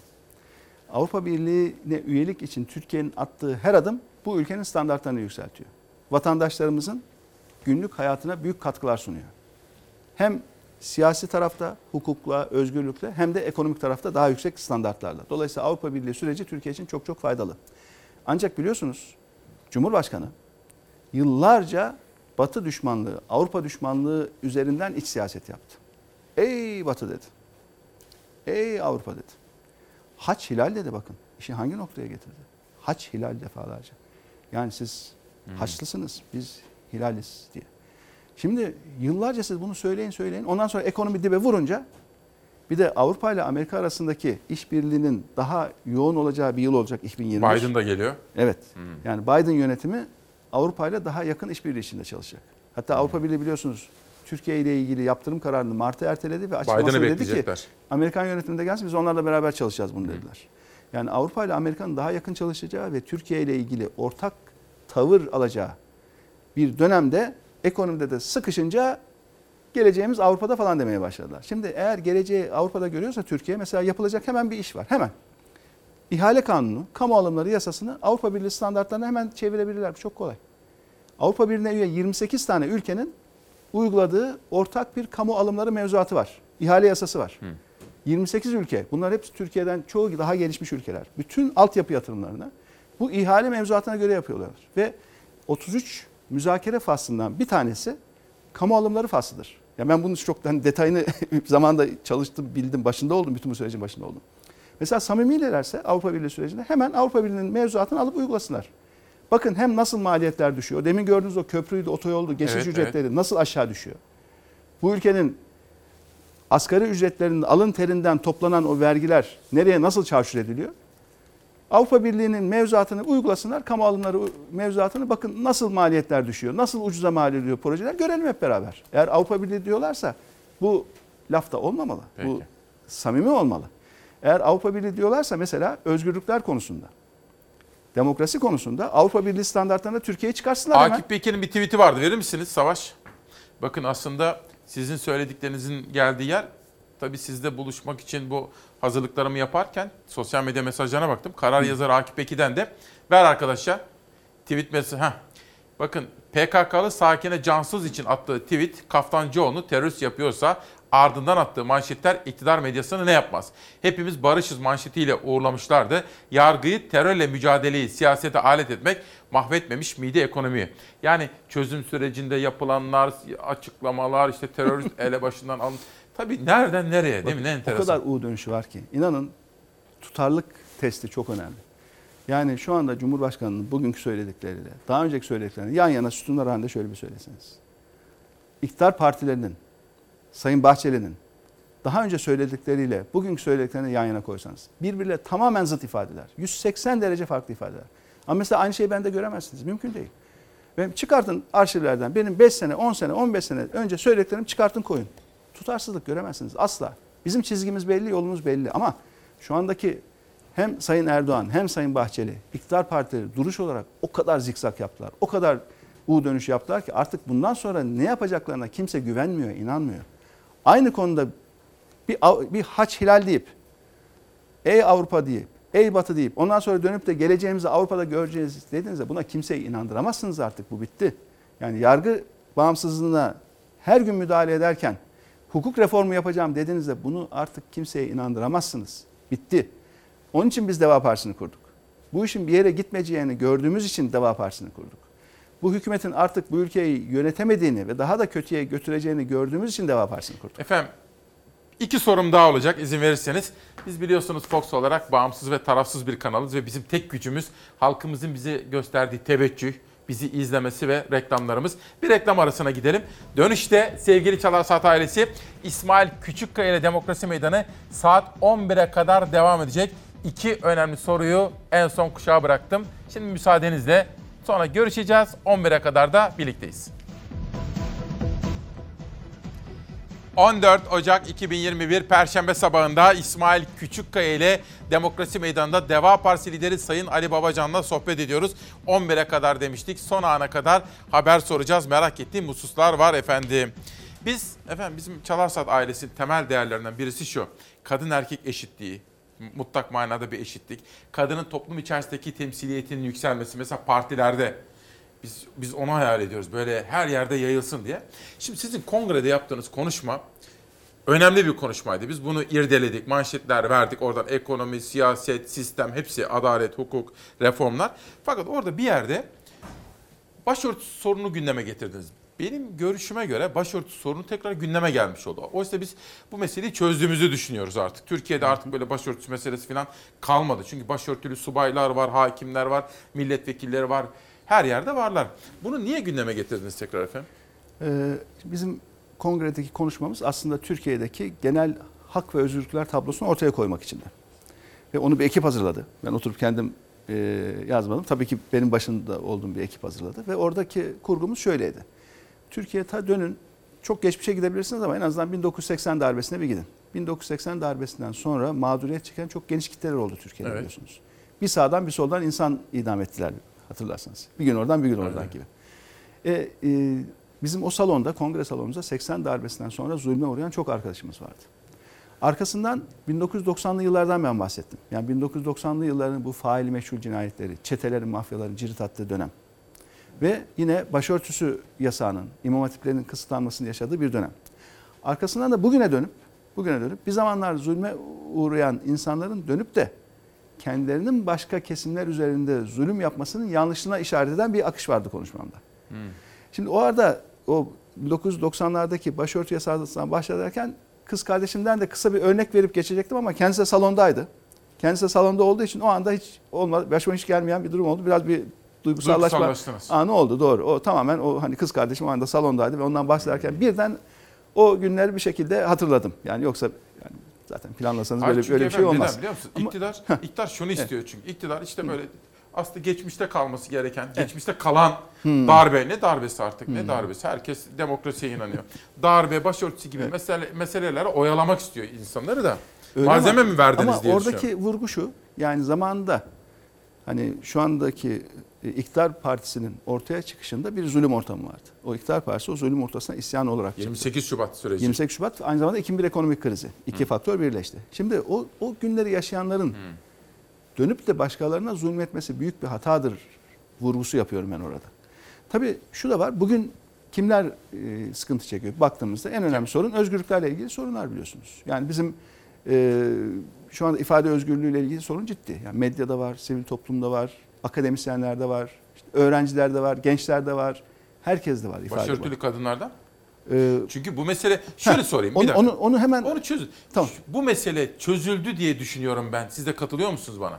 bugün için çözüldü ama ama şu anda hala Sayın Erdoğan'a destek verenler, hala İktidar Partisi'ni destekleyenlerin içten içe bir kaygısı var. Onu görmemiz lazım. O da şu. Ya ya bunlar gidince tekrar o sorunlar başlarsa. Yok efendim ya. Öyle Sağ- değil. Öyle değil. Bakın İşte o Kılıçdaroğlu açıklıyor, sizler varsınız, Akşener açıklıyor. Yani ama ama hatırlayın bile olur? kongremizden hemen iki gün sonra Fikri Sağlar'ın açıklamalarını bir hatırlayın. Saçma hocam. Kendi de partisi de karşı çıktı. Ama bir dakika ne dedi? Kılıçdaroğlu da Beni karşı çok sayıda arkadaşım aradı dedi. Bana destek veriyor dedi. Benim gibi düşünen çok sayıda insan çıktı. var dedi. Partisinin lideri ne dedi? Bak Fikri Sağlar'ın partisi lideri hiçbir şekilde katılmıyorum dedi. Türkiye'de başörtüsü sorunu kalmadı dedi. E, Kılıçdaroğlu. ama biz bunu dönüyoruz. Hala bugün iktidar partisine destek veren, Sayın Erdoğan'a destek veren kitleye soruyoruz. Bu kadar yoksulluğa rağmen, bu kadar ülkedeki problemlerin büyümesine rağmen, işsizliğe rağmen sen niye hala bu desteği veriyorsun diye Niye? sorduğumuzda ve o toplumsal psikolojiyi iyi anlayacak araştırmalar yaptığımızda derinlerde bu korkunun hala orada olduğunu görüyoruz. Dindar kesim, muhafazakar kesimin şu andaki Türkiye'deki en büyük korkusu kazanılmış haklarının bir gün ellerinden tekrar kayıp olup Haklı bir gitmesi. korku mu bu? Şimdi haklı haksız önemli değil ama bu toplumsal bir gerçek. Öyle bir algı var. Öyle algı var. Şimdi toplumdaki bu algıyı yok varsayamazsınız. Toplumda bu kanaat olduktan sonra buna rağmen bir siyasi çizgi izleyemezsiniz. Ama biz de ne diyoruz? Evet. Biz diyoruz ki Türkiye'deki dindar, muhafazakar bütün vatandaşlarımıza diyoruz ki biz bunun garantisiyiz diyoruz ya korkmayın. Biz iktidara geldiğimizde sizin kazanılmış hiçbir hakkınızdan tek bir zerre kayıp olmayacaktır. Bütün kadınlarımız kendi tercih ettikleri hayat tarzını neyse biz onun garantisiyiz diyoruz. Bu garantiyi bizim vermemiz çok kıymetlidir İsmail Bey. O korku derinden derine duruyor ve o korkuyu depreştirecek Şimdi. Şimdi anlıyorum. açıklamalar da geliyor. Sizin yaptığınız anketlerde böyle sonuçlar çıkıyor. Bizim partimizin kurulmadan önceki, biz parti kurulduktan sonra hiçbir anket yaptırmadık. Ama partiyi kurmadan önce yaptığımız derin sosyal araştırmalarda ve derin toplumsal psikolojiyi ölçen araştırmalarda bu çok açık ortaya çıktı. Şimdi anladım. Şimdi bizim bizim iktidara alternatif olarak, iktidar olma yolunda yürüyen yeni kurulmuş bir parti olarak, Deva Partisi olarak vatandaşlarımıza bu güvenceyi vermemiz lazım ve biz onun kefiliyiz diyoruz. Muhafazakar ailelerimizin, dindar vatandaşlarımızın kazanılmış haklarına zerre kadar zarar gelmeyecek. Biz bunun kefiliyiz diyoruz. Üstelik şunu da hep söylüyoruz. Yani mesele kadınlarımızla ilgili mesele. Şimdi kadınlarla ilgili bir konudan konuşuyoruz. Şimdi kadınların öncelikle saygı görmesi gerekiyor. Evet. Yani kadına saygı ve kadının tercihlerine saygı bizim çok temel bir ilkemiz. Bunu sadece belli bir kesim için söylemiyoruz. Bütün Türkiye'deki kadınlar için Güzel. söylüyoruz. Ve bunun için kadınları siyasete katmak için büyük gayret gösteriyoruz. Bakın %35 bizim kadın kotamız var. Partimizin bütün kademelerinde. Kongremizde Genel Merkez Yönetim Kurulumuz seçildi. 50 kişinin 18'i kadın. Tam %36. Genel Merkez Başkanlık Kurulu'nu seçtik geçen Perşembe günü. 20 tane genel başkan yardımcımız var, bir genel sekreterimiz. 20 genel başkan yardımcımızın 7 tanesi kadın. Ama bu ancak çok ciddi bir gayretle oluyor. Yani kadınlarımızın siyasete girmesini teşvik etmek, onları motive etmek, onları sürekli desteklemek. Çünkü kolay değil şimdi erkeklerin domine ettiği bir alanda kadınların siyasette başarılı olmasını sağlamak, onların o mücadelesini Doğru. vermesine destek vermek bizim çok önemli bir ödevimiz. Çok önemli görevimiz. Bu çünkü kendi serbest bıraktığınızda bu iş olmuyor. Bu arada Ya efendim mutlaka bir pozitif ayrımcılık lazım. Mutlaka destek lazım, motivasyon lazım ve rol modelleri oluşturmamız lazım. Sizin- Yani siyasetteki başarılı kadınların güzel. çoğalması lazım ve bunların toplumumuza rol model olması lazım. Çünkü ben hep söylüyorum yani siyaset sadece erkeklere bırakılmayacak kadar ciddi, bir iş. Tabii. Hep söylüyorum. Hocam mesela Sayın Babacan e, sizin kurmaylarınızdan Sanem Oktar var. Ta Kader'den beri tanırım. Onunla Kagider, da konuşuyorum. Kagider, evet. Kagider'den beri tanırım. Şimdi Kagider başkanlığı yapmıştı. Sanem Hanım'ı da bir davet ettim. Önümüzdeki hafta buraya gelecek. Biraz kadın meselesini onunla da konuşacağım. İyi olur. Partinizde ama milletvekili listelerinde de bunu göreceğiz değil mi? Kadınları çok sayıda kadını. Milletvekili listelerinizde. Partimizin tüzüğüne yazdık. %35. %35 ve en yüksek kota bizde. Diğer siyasi partilerin hiçbirinde bu kadar yüksek kota yok. Çünkü zor bir iş. Yani özellikle Anadolu'ya gittikçe, küçük yerleşim merkezlerine gittikçe kadınların siyasetten çok korktuğunu görüyoruz. İşin içinde olmaktan kaçtıklarını görüyoruz. Ama siyasette kadın sayısı çoğalmadıkça, etkili kadınların sayısı çoğalmadıkça da Türkiye'deki kadın meselelerinin çözümü zor olacak. Çünkü kadınlar siyasete daha çok olacak ki kadınların meselelerinin çözülmesi için daha fazla gayrette bulunacaklar ve sonuçta ortaya koyduğumuz çözümler tüm toplum için, kadınlığıyla erkeğiyle tüm toplum için çözümler olacak. Mesela bizim %20 de genç kotamız var. Bizim genel merkez Engelli yönetim, var. Engel %1 engelli Anlıyorum. kotamız var. Mesela %20 genç kotamız var.